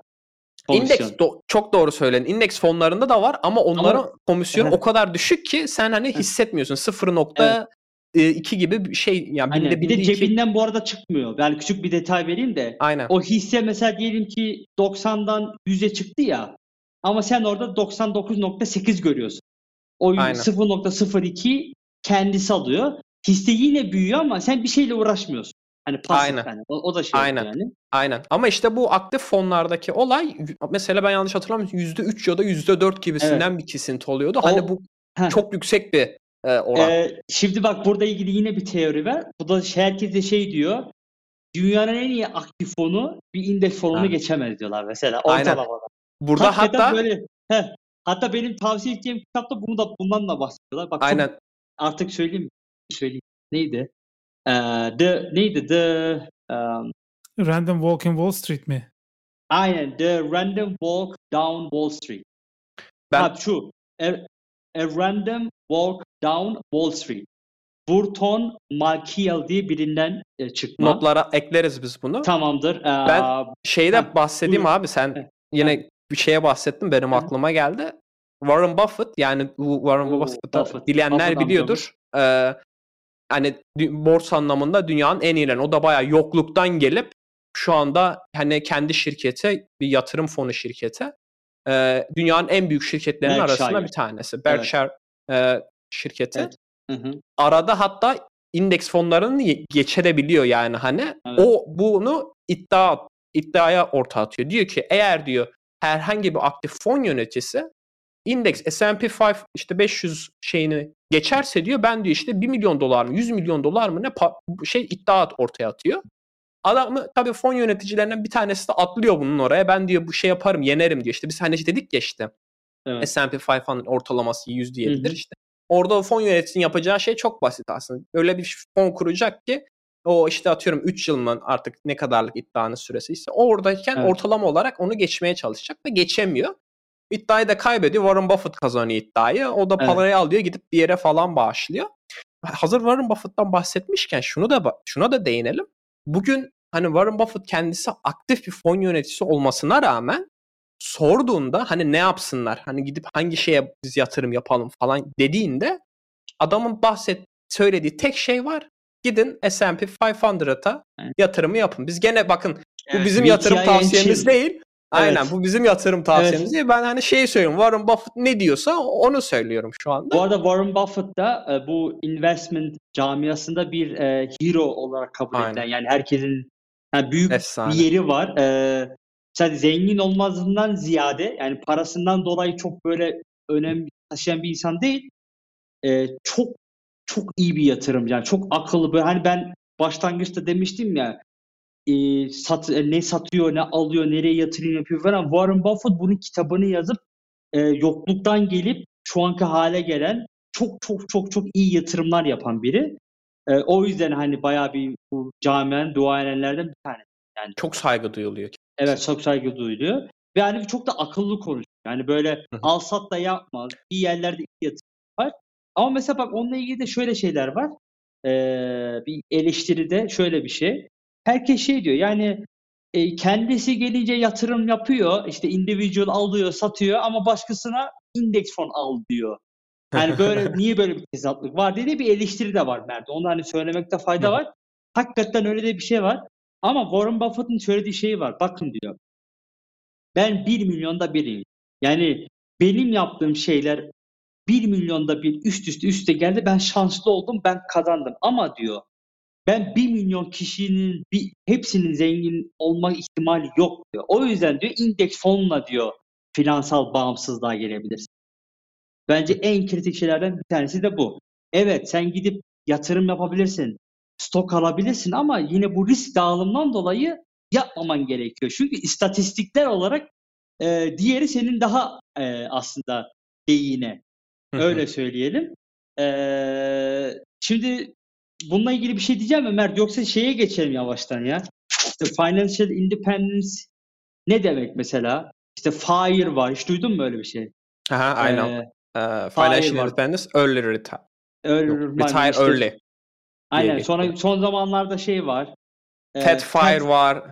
Barista fire var. Aynen, şimdi abi onlara kısaca giriş yapalım ama önce şeye değinelim istiyorum. Bu financial independence, biz direkt bu yatırım konusuna değindik ama bu yatırım konusu genelde nasıl diyeyim herhalde 3. adım belki 4. adım falan oluyor financial independence konusuna başladığında. Çünkü mesela ilk olarak sen eğer bu yolu seçiyorsan, ben işte atıyorum şu anda 25 yaşındayım diyelim. Ben 40 yaşımda emekli olmak, tırnak içerisinde emekli olmak istiyorum. Hani bu emekli ikramiyesinden maaş alacağım değil. Belirli bir seviye bir yatırımım var. O yatırımdan yılda belirli bir para kazanıyorsun. Bunun da hatta %4 denilen bir kuralı var. O paradan yılda %4 çekerek bütün giderlerini karşılayabiliyorsun. Bu sayede hiçbir şekilde çalışmana gerek kalmıyor. Çünkü %8 büyüdüğü için senin %4 çekmen ana parayı erit. Önemli bir nokta bu. Aynen. Bu şekilde mesela 40 yaşında sen emekli olup işte 70 yaşına kadar yaşasan bile hiçbir şekilde böyle çalışmana gerek kalmıyor. Arada tabii herhangi bir inanılmaz şeyleri saymazsak, ekstrem olayları. O yüzden emergency fund. Aynen. O yüzden tam oraya gelecektim. Hani ilk olarak sizin bu yola girerken yapmanız gereken şey, yani ben de öyle başladım. Bir kere giderleriniz ne kadar onu bilmeniz gerekiyor. Çünkü hani bu financial independence konusu en önemli şey. Hani biz burada milyon dolarlardan falan bahsediyoruz. Hani financial independence sağlayabilmeniz için böyle hani milyon dolarlık yatırım yapmanıza gerek kalmıyor. Gerek yok. Hani tek önemli olan şey sizin giderlerinizin şeyinize, gelirinize ya da işte birikim yani giderinize oranı şeklinde oluyor. İşte ne kadarlık para biriktiriyorsunuz. İşte atıyorum 5.000 lira kazanıyorum. 2.500 lira benim giderim. Benim hani saving rate'im %50 olmuş oluyor. Yani o yüzden ben bitireyim abi şurayı. O yüzden ilk yapmanız gereken şey bir kere giderlerinizi takip etmek ve sizin işte aylık ya da yıllık gideriniz ne kadar onu bilmek. Evet. Bir de bununla ilgili de senin dediğine şey işte bütçe çok önemli. Bütçe yapman gerekiyor kendine. Bununla ilgili de bütçe yapma programları vesaire var. Eğer sen para biriktiremiyorsan ya da para biriktirmekte zorlanıyorsan ya da zorlanmıyorsan bile atıyorum çok param var ama neyin nereye gittiğini bilmiyorsun. Her türlü bütçe çok önemli bir şeydir. Para kazansan da az kazansan da hiç kazanmasan da herkesin dediği ki bu işe başlamadan önce bir bütçe yapın. Çünkü bu size hani neyin nasıl harcanacağını, para nereye gideceğini doğru sana bir ışık yani o yolu ışık lambalarla döşeyecek. Yani bu çok önemli bir şey. Devam et abi. Çok güzel değindin abi. Çünkü ben Türkiye'deyken bunu yapıyordum. Spendi diye bir uygulama vardı. Ben onu kullanıyordum. Bu uygulamalar mesela direkt banka hesabınızı bağlayabiliyorsunuz. O direkt belirleri çekiyor harcamalarınızı. Siz orada etiketleyebiliyorsunuz. İşte bu işte tatil masrafıydı, bu işte market masrafıydı, bu faturalardı falan diye kategorilendirebiliyorsunuz ya da manuel de girebiliyorsunuz. Ben öyle şey yapıyordum genelde, manuel olarak giriyordum. Ondan sonra ayın sonunda şeyi görüyorsun. Bak ben yemeğe bu kadar para harcamışım. Ondan sonra faturalara bu kadar para harcamışım. Ondan sonra dediğin gibi sen bütçe yaratıyorsun. Diyorsun ki ya işte ben dışarıda her ay işte 300 lira harcıyormuşum. Ben bunu 250 liraya çekmek istiyorum. O zaman gidiyorsun uygulamada diyorsun ki 250 liralık bir limit veriliyorsun şey için, yemek için. Sen o limiti aştığın an hop sana bildirim geliyor. O zaman farkına varıyorsun. Ha ben bu aylık ben bütçeme ulaştım. Artık daha fazla harcamamam gerekiyor. Hani ben mesela bunu halen yapıyorum. Geçen yıl bayağı abi kuruşu kuruşuna takip ettim ben bütün harcamalarını. Ki hakikaten çıkartabileyim diye. Böyle şey var. Senki graf diye bir graf var. Bilmiyorum biliyor musun? Böyle soldan başlıyor böyle dallanıyor yavaş yavaş. İşte bu para işte şeye gitmiş. Markete gitmiş diye. Çok şey bir onu da paylaşırım. long notlarda. Onu yapabilmek için takip etmiştim. Hani ben mesela işte şu an şeyi diyebiliyorum abi. Benim yemeğe işte gıdaya harcadığım para işte 300 euro ayda. İşte benim mesela işte şu anda tüm mesela expense'im yani bir ay boyunca hani essential dediğimiz expense olarak yani hayatımı devam ettirebilmem için nedir işte kiradır, faturalardır, yemektir falan. Bunlar mesela işte atıyorum 1200 euro. Hani ben bu paraya sahip olunca ne olmuş oluyor? Bu bilgiye sahip olmuş olunca bizim bu emergency fund dediğimiz şeyi oluşturuyoruz. Bunu da sen şey yapmak ister misin abi, açıklamak ister misin? Ya işte emergency fund dediğimiz bu finansal bağımsızlığa gitmeden önce herkesin yapması gereken şeylerden bir tanesi bir yerde bir hazır paran olsun. Yani ne olur ne olmaz. Bu Allah'ın işi. İşsiz kalabilirsin. Savaş olabilir, evin yıkılabilir. Yani herhangi bir kötü ihtimale karşı bir ameliyat geçirebilirsin. Bu genellikle Amerikalılar çok korkar çünkü orada sağlık sistemi çok kötü. O yüzden ameliyat verdim, kafamdan çıktı ama hani Türkiye'de başka nedenler olabilir. Onun da işte bir sürü oranı var. Herkes şey diyor işte 6 ay seni idame ettirecek kadar parayı kenara koyduktan sonra yatırıma başlayın. Yani çünkü 6 ay içinde belini şey yapabilirsin yani doğrultabilirsin, iş bulabilirsin. Mesela işten çıktın. Bazıları şey diyor hani sen alanda iyisen 3 ay olabilir. 6 ay bile ama 6 ay en güzeli 6 ay. Emergency fund dediğim şey bu. Yani acil durumlarda kenarda duracaksın, hiç ellemeyeceksin. Cash. Yani altın falan da değil. İşte faiz bilmem hiçbir şey değil. Kar payı değil. Hiçbir şey değil. Cash yani. Evet bunun enflasyona karşı belki şey olabilir. Stabil yerlerde tutabilirsin ama gerektiğinde bankayla uğraşmayacak, etmeyecek, seni zor durumdan kurtaracak bir şey olması lazım. Yani anında çekebileceğin yani. Anında çekebileceğin yani başkasının üzerine olmayacak, şey olmayacak. Yani hani bu çok önemli bir şey. Yani bunu burada bir şey yapmak lazım. Çünkü bu sana şey verecek, o güvenli verecek. Yani ilk önce bir o zemini, temelleri iyi dikmemiz lazım ki üzerine inşa edelim. Bu bize onu sağlar. Bundan sonra Amerika'da herkes şey diyor mesela emekli fonunu en üst limit ne kadar yatırabiliyorsan yatır diyorlar. İşte burada hani biraz önce söylediğim şey bu bizim için geçerli değil. Çünkü bizim emeklilik şeyimiz çok farklı. Şöyle yapabilirsin ama sen de diyelim ki sen kendin çalışıyorsun en üst tavandan yatırabilirsin sigortanı mesela. Bunu yaptın mı? Ya da mesela başka bir şeyler de olabilir. Şimdi Türkiye nezdinde neler olabilir bilmiyorum. Düşüncesi, fikri olan Avrupa'da da bu şekilde abi maalesef. Ya mesela işte ben Amerika'nın o hani eleştiriyoruz ya kapitalizm en şey olduğu yerde ama işte sana böyle bir imkan vermeleri çok güzel. Mesela Avrupa'da maaşın belirli bir kısmı işte bu emeklilik fonuna gidiyor ama para orada kalıyor ya da işte direkt maaş olarak yaşlılara ödeniyor yani şu an emekli maaşı. Aynen. Ama orada Amerika'da sen kendi fonunla gitmiş oluyor. Sen de onu yönetebiliyorsun. Diyorsun ki ben şuraya yatırım yapıyorum diyorsun. Buna şey olarak işte ekstra olarak şirketler şey sunuyor işte atıyorum Allianz'dan falan filan böyle işte sen emeklilik kendin ekstra bir emeklilik fonu şey yapabiliyorsun. Şirket de diyor ki işte ben sana ayda 50 euro vereceğim diyor. Ne onun adı? Private Renteninvestition. Neydi Almancası? Almancasını şimdi ben şey yapamam da işte özel emeklilik sigortası gibisinden bir şey olmuş oluyor. Orada Ferzi Herung'du yanlış hatırlamıyorsam sigorta. Ondan sonra abi orada da mesela şey oluyor. Ben mesela şey yapmıştım. Şirket bizim işte atıyorum 100 euroydu. Daha önceki çalıştığım şirket işte sen maaştan 100 euro kesilecek. 50 euro da şirket koyacak. Biz 150 euro yatırım yaptık. Okey dedim mantıklı duruyor. Hani 50 euro ekstradan şey yapıyor. Ondan sonra işte bu danışmanla görüştük. İşte sigorta şirketinin gelip anlatıyorsan işte ne kadar olacak. Çünkü şeyde mesela Almanya'da emekli maaşları çok düşük. İşte sen atıyorum ayda 3000 euro kazanıyorsun. Emekli maaşın gelecek sana 1500 euro. Hani haliyle geçinemiyorsun. O aradaki farkı kapatabilmen için onlar da diyor ki özel emeklilik fonuna para yatır. Emekli olunca şey yaparsın. Ondan sonra abi bu adam bana gösterdi bütün şeyler rakamları. Ya bir baktım orada şey diyor. Yıllık artacak para %3 artabilir. Maksimum %3 artabilir senin yatırdığın para. Ama işte minimumda %1 falan artacak. Ya dedim ben buna 100 euro yatıracağıma ben giderim indeks fonuna yatırım yaparım. Orada %7 alırım. Çünkü hani aslında bu Allianz gibi çok onlar da belki trilyon euro yönetiyorlar diye tahmin ediyorum. Onlar da aktif şey yapıyor senin adına. Onların yaptığı şey de benzer şey. Onlar da gidip senden mesela 100 euroyu alıyor, gidiyor yatırıyor.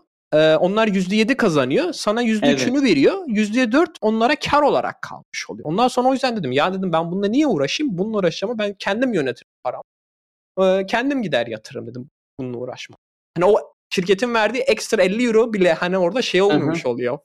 Fark olmamış oluyor sana. Aynen. Ya işte bizim hani Avrupa'da, Türkiye'de bu tarz şeyler yok. Yani yatırım yapmayla ilgili çok böyle bir camia yok yani. Ulaşmadı ve bizde de ama şöyle de bir şey var. Bizde para konuşmak genellikle tabudur yani. Hı-hı. Kimse konuşmak istemez. Çünkü para konuşmak nedense kötü bir şeymiş gibi algılanır. Halbuki hani bu kötü bir şey değil. Çünkü hani bu herkese bir faydası bir şey. Yani biz sadece kendimiz için değil, sen kendin için de, çocukların için de, torunların da, arkadaşların, sevdiklerin için de bir şey. Yani herkesin paraya bakış açısı biraz daha işte toplum olarak yükselebilelim, bir yerlere gelelim olacağı zaman olduğunda biraz daha iyi yerlere gelebiliriz ama işte onu yapamıyoruz. Yapamadığımız için de hani devlet de hani bir şey yapamıyor. Hani teşvik anlamında. Çünkü hani bizde yatırım yapmak vesaire suç abi. Yani, abi aynen. Yani ona da değinelim. Hani bu bak borsalar falan hani nasıl diyeyim çok fazla denetlenen kurumlar. Hani muhtemelen sizin çalıştığınız şirketten hani sen kendi şirketine güvenirsin ya senin çalıştığın şirketten daha çok denetleniyor ve bunların belirli kuralları var. İşte atıyorum sen mesela bir borsaya kote olmuş bir şirkette çalışıyorsan bile şey yapamıyorsun. Belirli aralıklarda kendi şirketin hissesini alıp satamıyorsun. Yani hani ya da senin işte arkadaşın, eşin senin şirketin hissesini alamıyor. Yani hani inanılmaz regüle edilmiş bir sistem olduğu için böyle hani birisi paranı aldı kaçtı olmuyor ya da işte senin bahsettiğin gibi ben İş Bankası'ndan Apple hissesi alırsam yarın İş Bankası batarsa benim Apple hissem orada bir şey olmuyor. Çünkü hisse benim adımla alındığı için ben hala o asetin sahibi olmuş oluyorum. Hani İş Bankası onu kendisi şeyinmiş gibi görüp satamıyor da brokerlarda da aynı şekilde oluyor. Hani çünkü insanlar şey diyor ben işte bankaya para yatırdım orada devlet güvencesi var da diyor. Hani burada da aslında benzer devlet güvencesi yok da zaten sen o asetin sahibi olmuş var oluyorsun. Amerikan neydi SEC mi? SEC'in şeyi var. SEC, 200 bin dolara kadar şey diyor sana hani ben güvence altına alıyorum diyor. Ondan sonra sana pek karışmam diyor diyebiliyor yani. Bu şey abi. Ben bahsedecektim. Sen bahsettin bu para konuşma mevzusunu. Abi yani ben burada hiç öyle şeye denk gelmedim. Herkes maaşını sorsan söylüyorlar. İşte nelere yatırım yapıyorsun? Adam açıyor bana bütün işte şeyini, gelirini, giderini göstertiyor. Ben diyor şuna yatırım yapıyorum diyor. Yani open business diye bir şey çıktı hatta son zamanlarda. Böyle bir hype diye bir şey çıktı. Adam o /open diye bir şey var. Hatta bu hacker indie sözünü kestim de Mert. Hacker, indie hacker camiasında çok meşhurdur. Open business, this is an open business. You can see diyorlar. /open. Mesela atıyorum google.com/open. Buna girdiğin zaman adamın aylık kazancı ne kadar harcamış, gideni falan her şeyini anlatıyor adam burada. Yani çok radikal bir şey. Bizim toplumla zaten sıfır uyum yani böyle bir şey burada çok zor olur. Sadece belirtmek istedim. Sen hani hep paylaşıyor diyorsun ya. Doğru. Yani böyle de bir akım başladı. Onu da ben şeyden görmüştüm. Onu yapabilmeli de sağ olsun Stripe'ın o bu esnek API'ları sayesinde ben yanlış hatırlamıyorum. Bir şirket var ona bağlıyorsun. O hakikaten bütün adamların işte aylık kazancı ne kadarmış, ne kadar arttı falan görebiliyorsun. Onları ben linkini bulursam paylaşırım.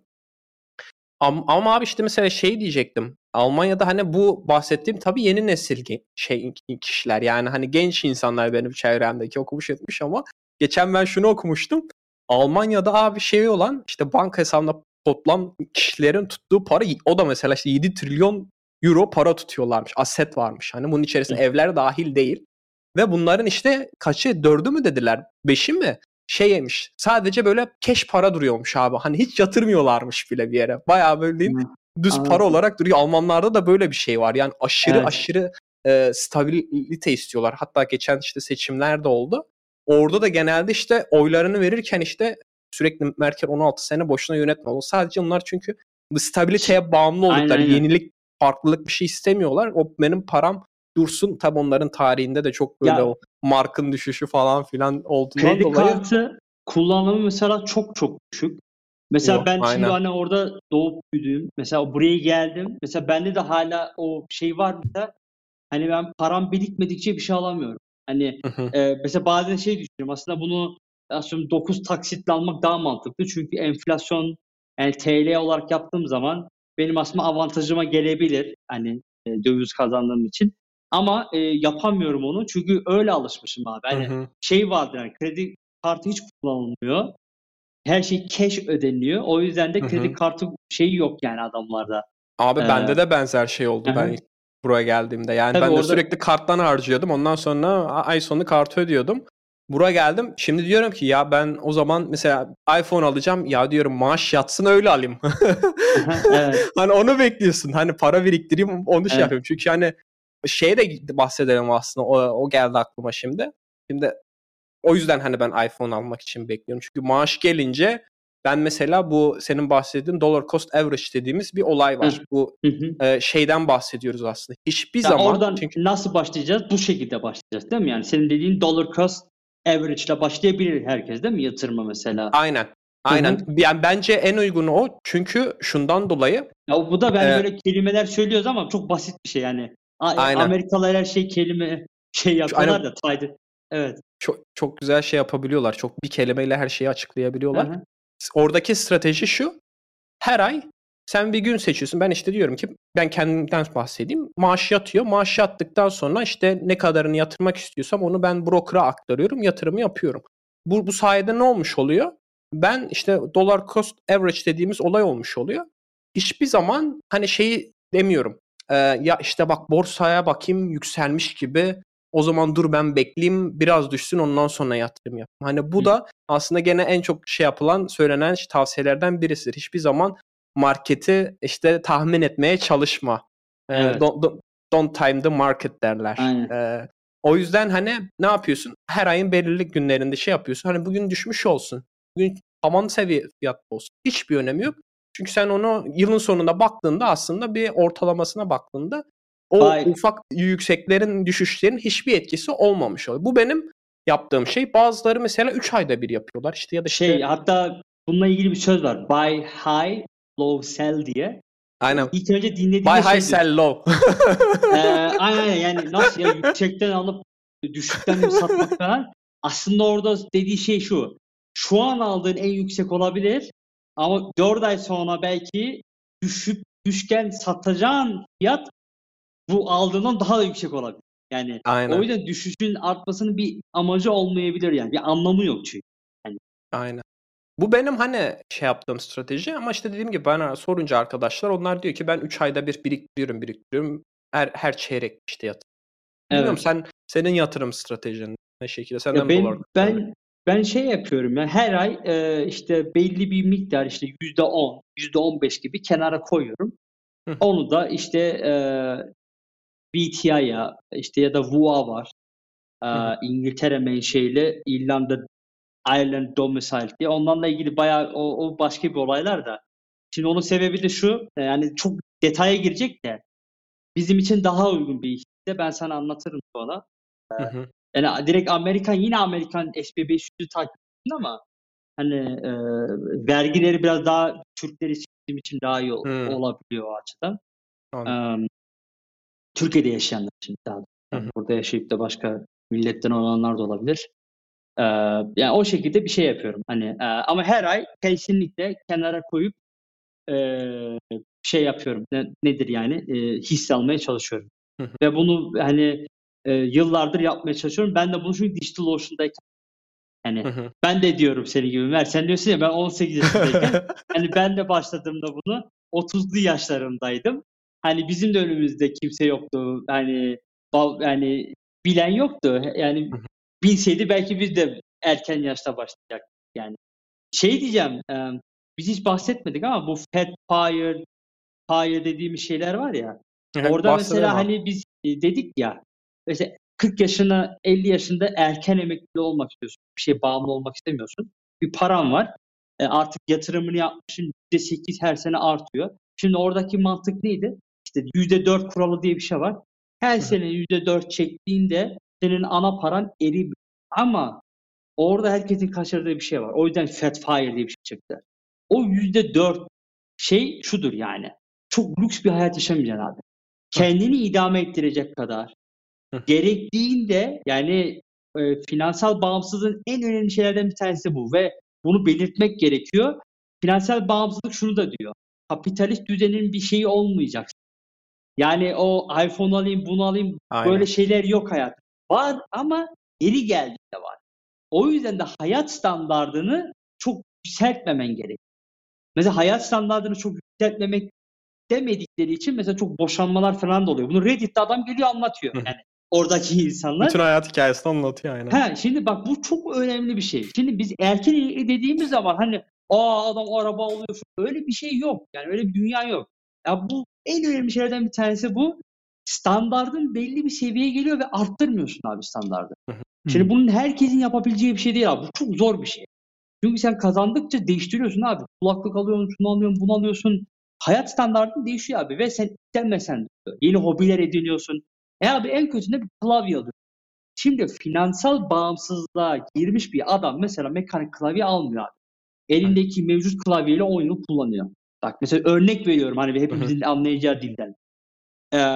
Şimdi bazıları için ama adam karşılığında ne kazanıyor?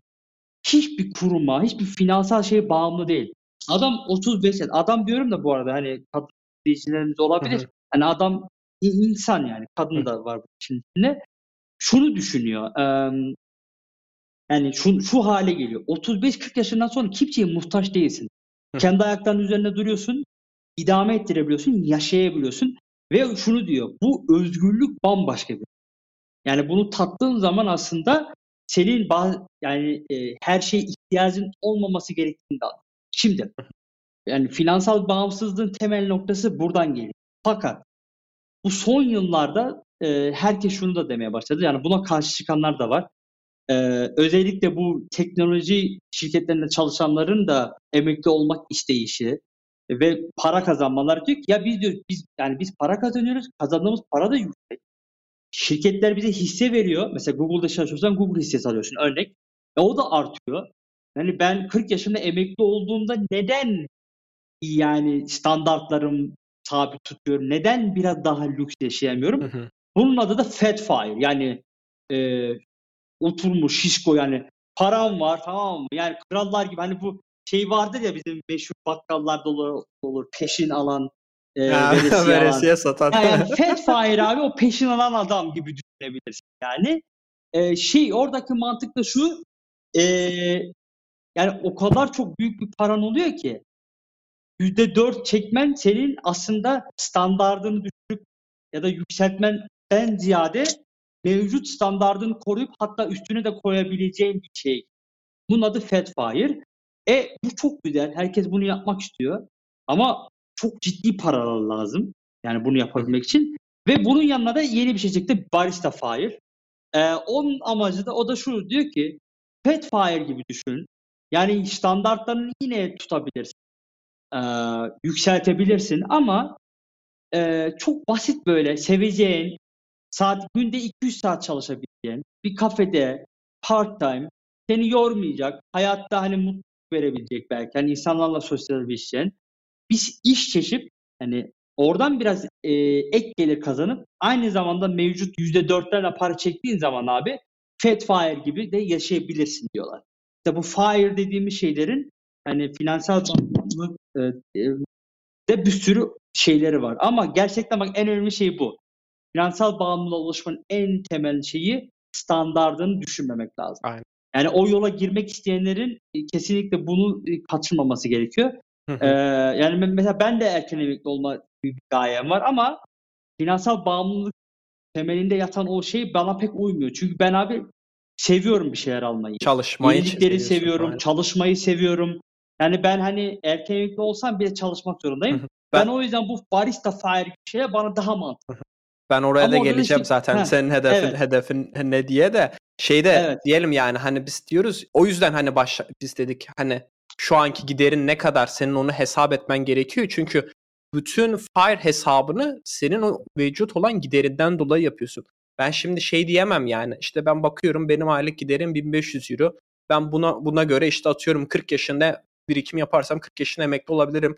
diyebilirim ama bu denklem değişebilir. Yarın öbürsü gün ben evlendiğim zaman, çocuğum olduğu zaman bu benim bütün fire planım alt üst olacak. O yüzden niye? Çünkü benim giderim artacak. Atıyorum daha büyük eve çıkacağım. Yemeğe daha fazla para harcayacağım. İşte eşin çalışıyor mu? O belli değil. İşte eşin ne kadar birikim yapacak falan diye. O yüzden hani bu finansal bağımsızlık dediğimiz şey sizin temel ihtiyaçlarınız işte. O yüzden mesela işte hesap ediyorken mesela sen mesela Apple Müzik şeyi senin sürekli olması gereken bir şeyse o zaman onu da katıyorsun bütçenin içerisine. Ona göre hesap ediyorsun ki bundan 20 yıl sonra da hala onu kullanabilesin, ödeyebilesin. Ama işte ben o bahsettiğim şey mantığının benim çok hoşuma gidiyor. Barista Fire olayı. Çünkü orada ne yapıyorsun işte %4'ü çekiyorsun, kirayı ödüyorsun, yemekleri ödüyorsun falan filan. Atıyorum barista olarak çalıştığından ne kadar para kazanıyorsan ki orada da aslında düşünürsen iyi bir para kazanıyorsun. Çünkü giderlerine şey yaptıktan sonra o parayla da gidip diyebiliyorsun ki ya benim hobim var, ben işte gideceğim bisiklet alacağım diyorsun. Yeni iPhone çıkmış, yeni iPhone alabiliyorsun. Hı hı. O yüzden hiçbir şekilde yani şeyini düşürmemiş oluyorsun, standartını düşürmemiş oluyorsun ama işte ne olmuş oluyor?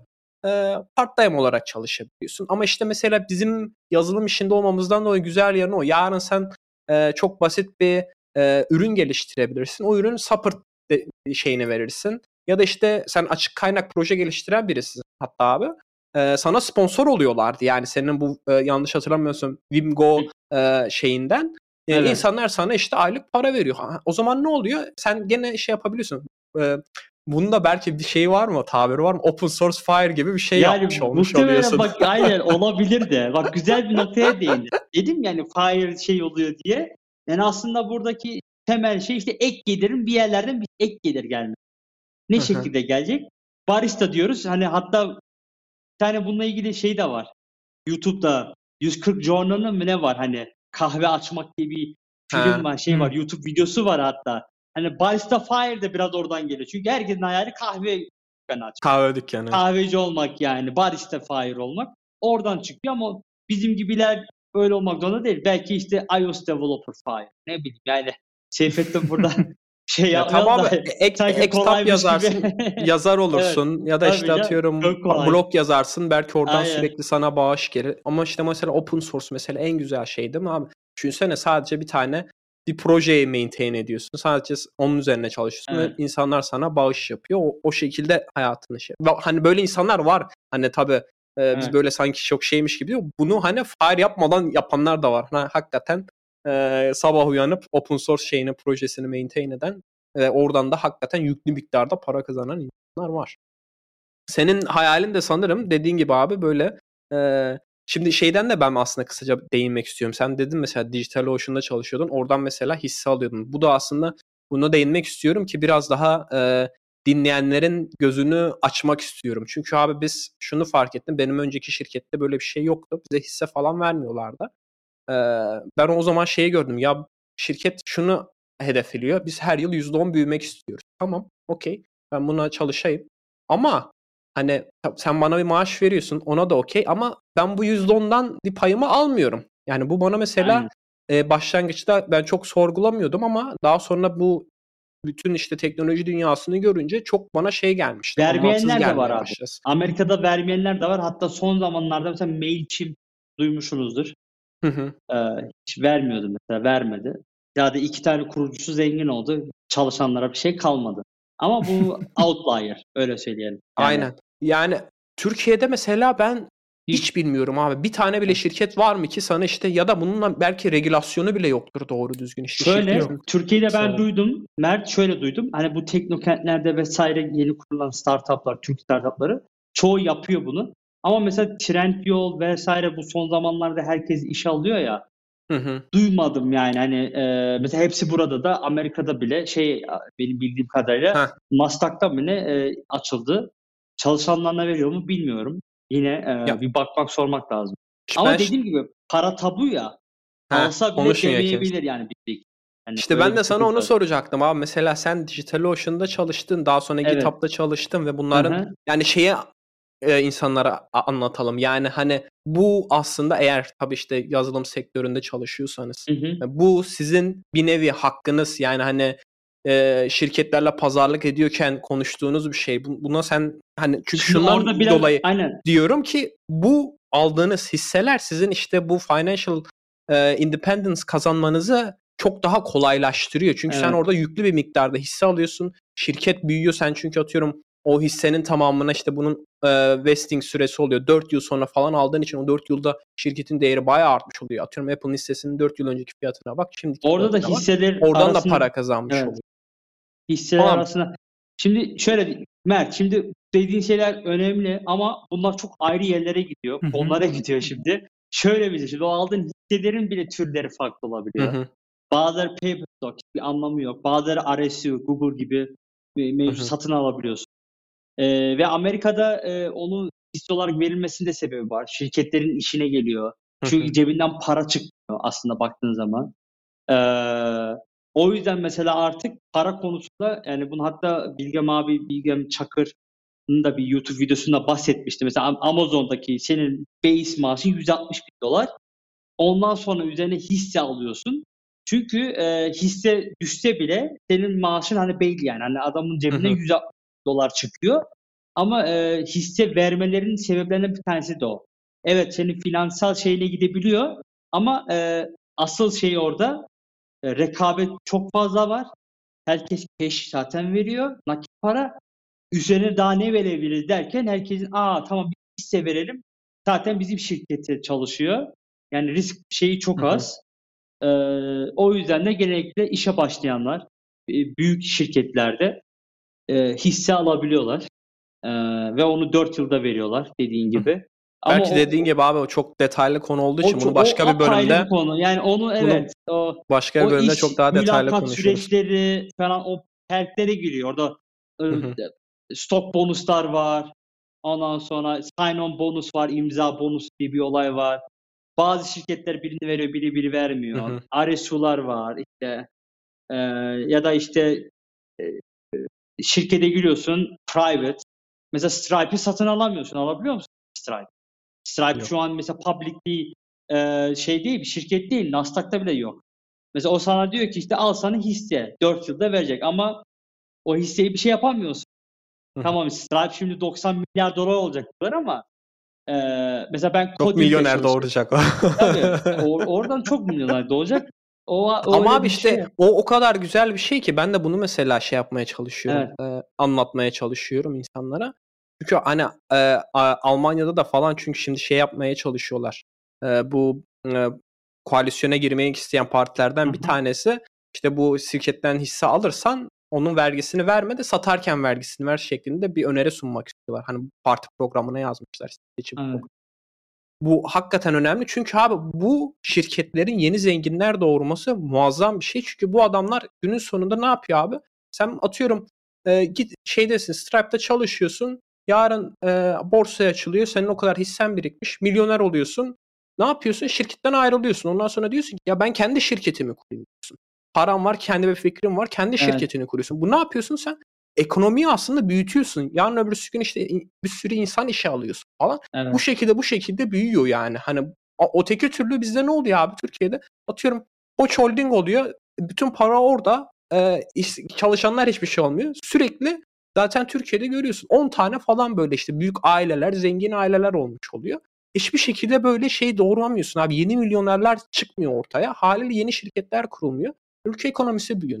Yeni milyonerler şöyle çıkıyor. Biraz resim dışına çıkıyor. Mesela oyun şirketleri vesaire. Onlardan yeni startuplardan çıkıyor. Yeni çıkıyor. Çünkü onlar da o büyük aileler dediğim biraz geç kaldı. Yakalayamadılar ama. Yine Mert konu dışı yani bayağı başka yerlere gireriz. Oraya girersek. O zaman şöyle ufaktan şey yapalım. Biz bir konuya atladık sonradan bahsederiz dediğimiz. Ondan sonra da kapanış yapalım. 1 saat 45 dakika oldu. Biliyorsun Türkiye'de yatırımlık olarak insanlar ev alıyorlar.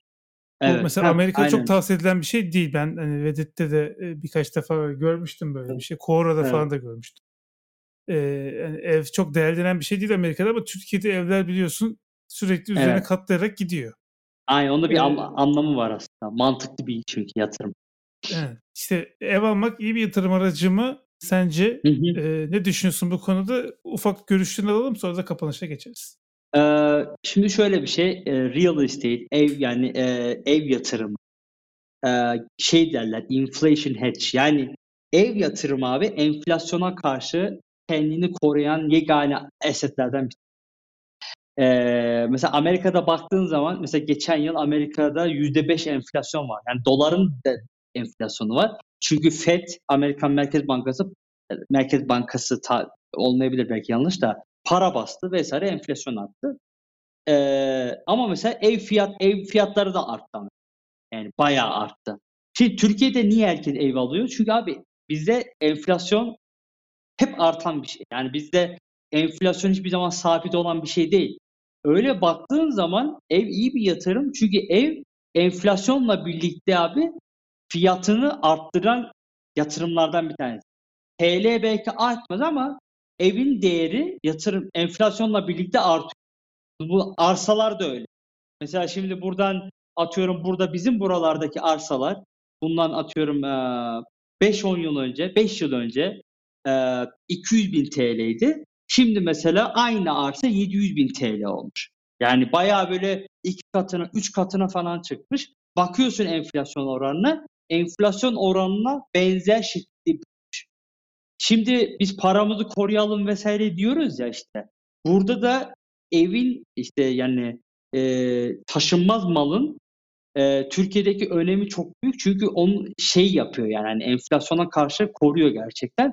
Ve o yüzden de insanlar hep buradan şey yapıyor. Yani bunu bilinçli olarak yapıyor olabilirler. Ya da toplumun hani bir evin olsun, kafanı koyabilecek bir şey. Bu da etkisi var. Yani buna her şey diyebilirsin. İkinci bir şey de şunu söylemek istiyorum.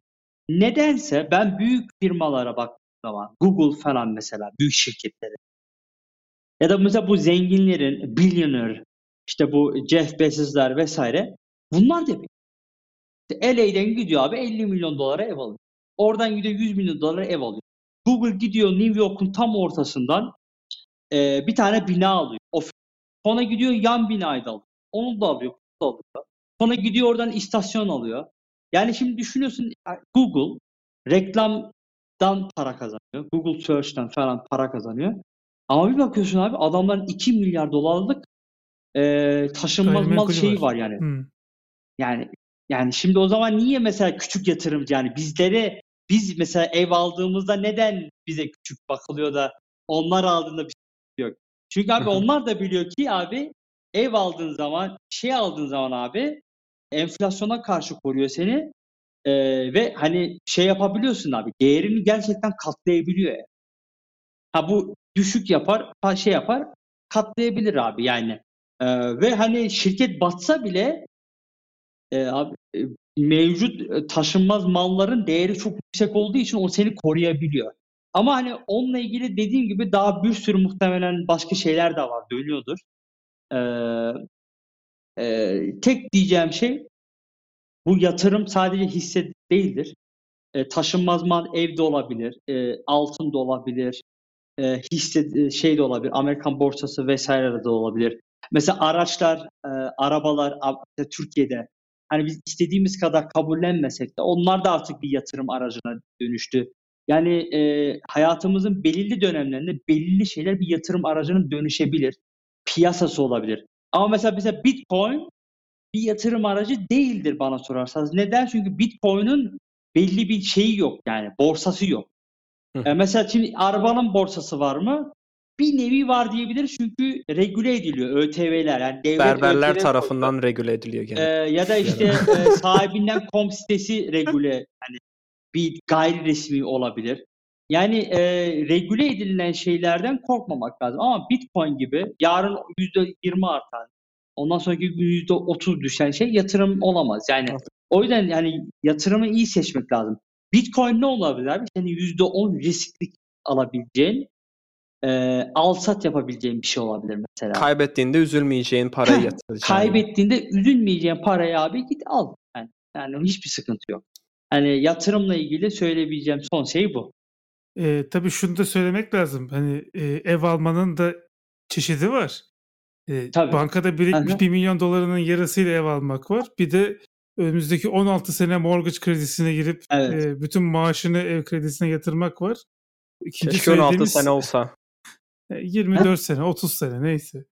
Kaç sene veriyorlar mortgage kredisi bilmiyorum gerçi. 30 sene, 15 ile 30 sene Amerika'da, Türkiye'yi bilmiyorum. Bizde de o civardadır herhalde. Evet. O çok mantıklı değil gibi geliyor bana. Şimdi onu diyeceğim. Mesela Amerika'da çok mantıklı. Şimdi mesela ne diyorlar biliyor musun? Ne yapıyorlar? Birikmiş paranla kredi aldığın zaman banka sana çok düşük bir faiz veriyor. Ve verdiği faiz de mesela %4, %5 ama %8 zaten her sene borsadan alıyorsun. Yani aslında senin aldığın kredi çok düşük olmuş oluyor. Hı hı. Yani mesela bu zenginlerin ev alma sebeplerinden bir tanesi de buymuş mesela mortgage'ler. Çünkü adam parasına karşılık bedava para alıyor. Ya bu abi zaten şey de aslında yani atıyorum Apple falan da gidip o 1 milyar dolara kampüsü yaptırıyorken gidip cash ödemiyor onu. Gidiyor ona da kredi çekiyor. %1'lik faizli krediyi çekiyor. O krediyle ödüyor. Hiçbir zaman böyle cash'leri şey yapmıyorlar. Artıyor, harcamıyorlar. Ya işte krediye olan bakış açımız sağlıklı bir şekilde olursa neye kullanacağımız şekilde olduğunu o da bir araç oluyor. Tool aslında. Ama biz onu tool olarak kullanmayı bilmiyoruz. Çünkü öyle bir şey oluşmamış. Knowledge, yani know-how oluşmamış. De, yurt dışında çok kullanılan bir şey ve özellikle gelir seviyen arttıkça, belli yerlere geldikçe bir bakıyorsun ki o herkesin bildiği şeyler haline geliyor. Ya ama bunlar da dediğin gibi işte belli bir zümreye gelince yani belli bir zümrenin bildikleri şeyler oluyor. Mesela ama Almanya'da doğup sen abi ya da orada yaşıyorsun. Mesela orada kredi bir tabudur. Bak mesela nasıl her ülkenin tabuları var. Mesela oradaki insana mesela kredinin kötü bir şey olmadığını, bir araç olduğunu anlatmak çok zor bir şey. Yani onu ikna edemezsin. O yüzden her ülkenin dinamikleri farklı. Ama onu da iyi bilmek gerekiyor. Güzel bir kapanış oldu. Var mı Mert başka konuşmak istediğin konu? Yok abi biz bayağı konuştuk. Zaten dediğim gibi biz otursak bir 10 saat daha konuşuruz. Konuyu açıyor. Demelen belki 5-10 bölüm sonra tekrardan Fatih'i davet ederiz. Tekrardan başka bir konu hakkında konuşuruz. Hatta ben şimdiden spoilerını vereyim de sözünü de alayım. Fatih yeni bir elektrikli araç aldı. Hayırlı olsun. Evet, teşekkür ederim. Bir 6 ay sonra falan tekrardan umarım biz podcast yayını yapmaya devam ederiz 6 ay boyunca. Kendisinden bir söz alalım mı? O kendisi bize Türkiye'de elektrikli araç kullanma deneyimini anlatsın. Bilgilenmiş olur. Tamamdır. Ağzına sağlık Fatih. Peki kapanış yapalım o zaman. Farklı Düşün Podcast'ın 17. bölümünde Fatih Arslan'la birlikteydik. Önce biraz Foundation dizisini konuştuk. Arkasından da Personal Finance aslında genel tabiriyle bunu konuştuk.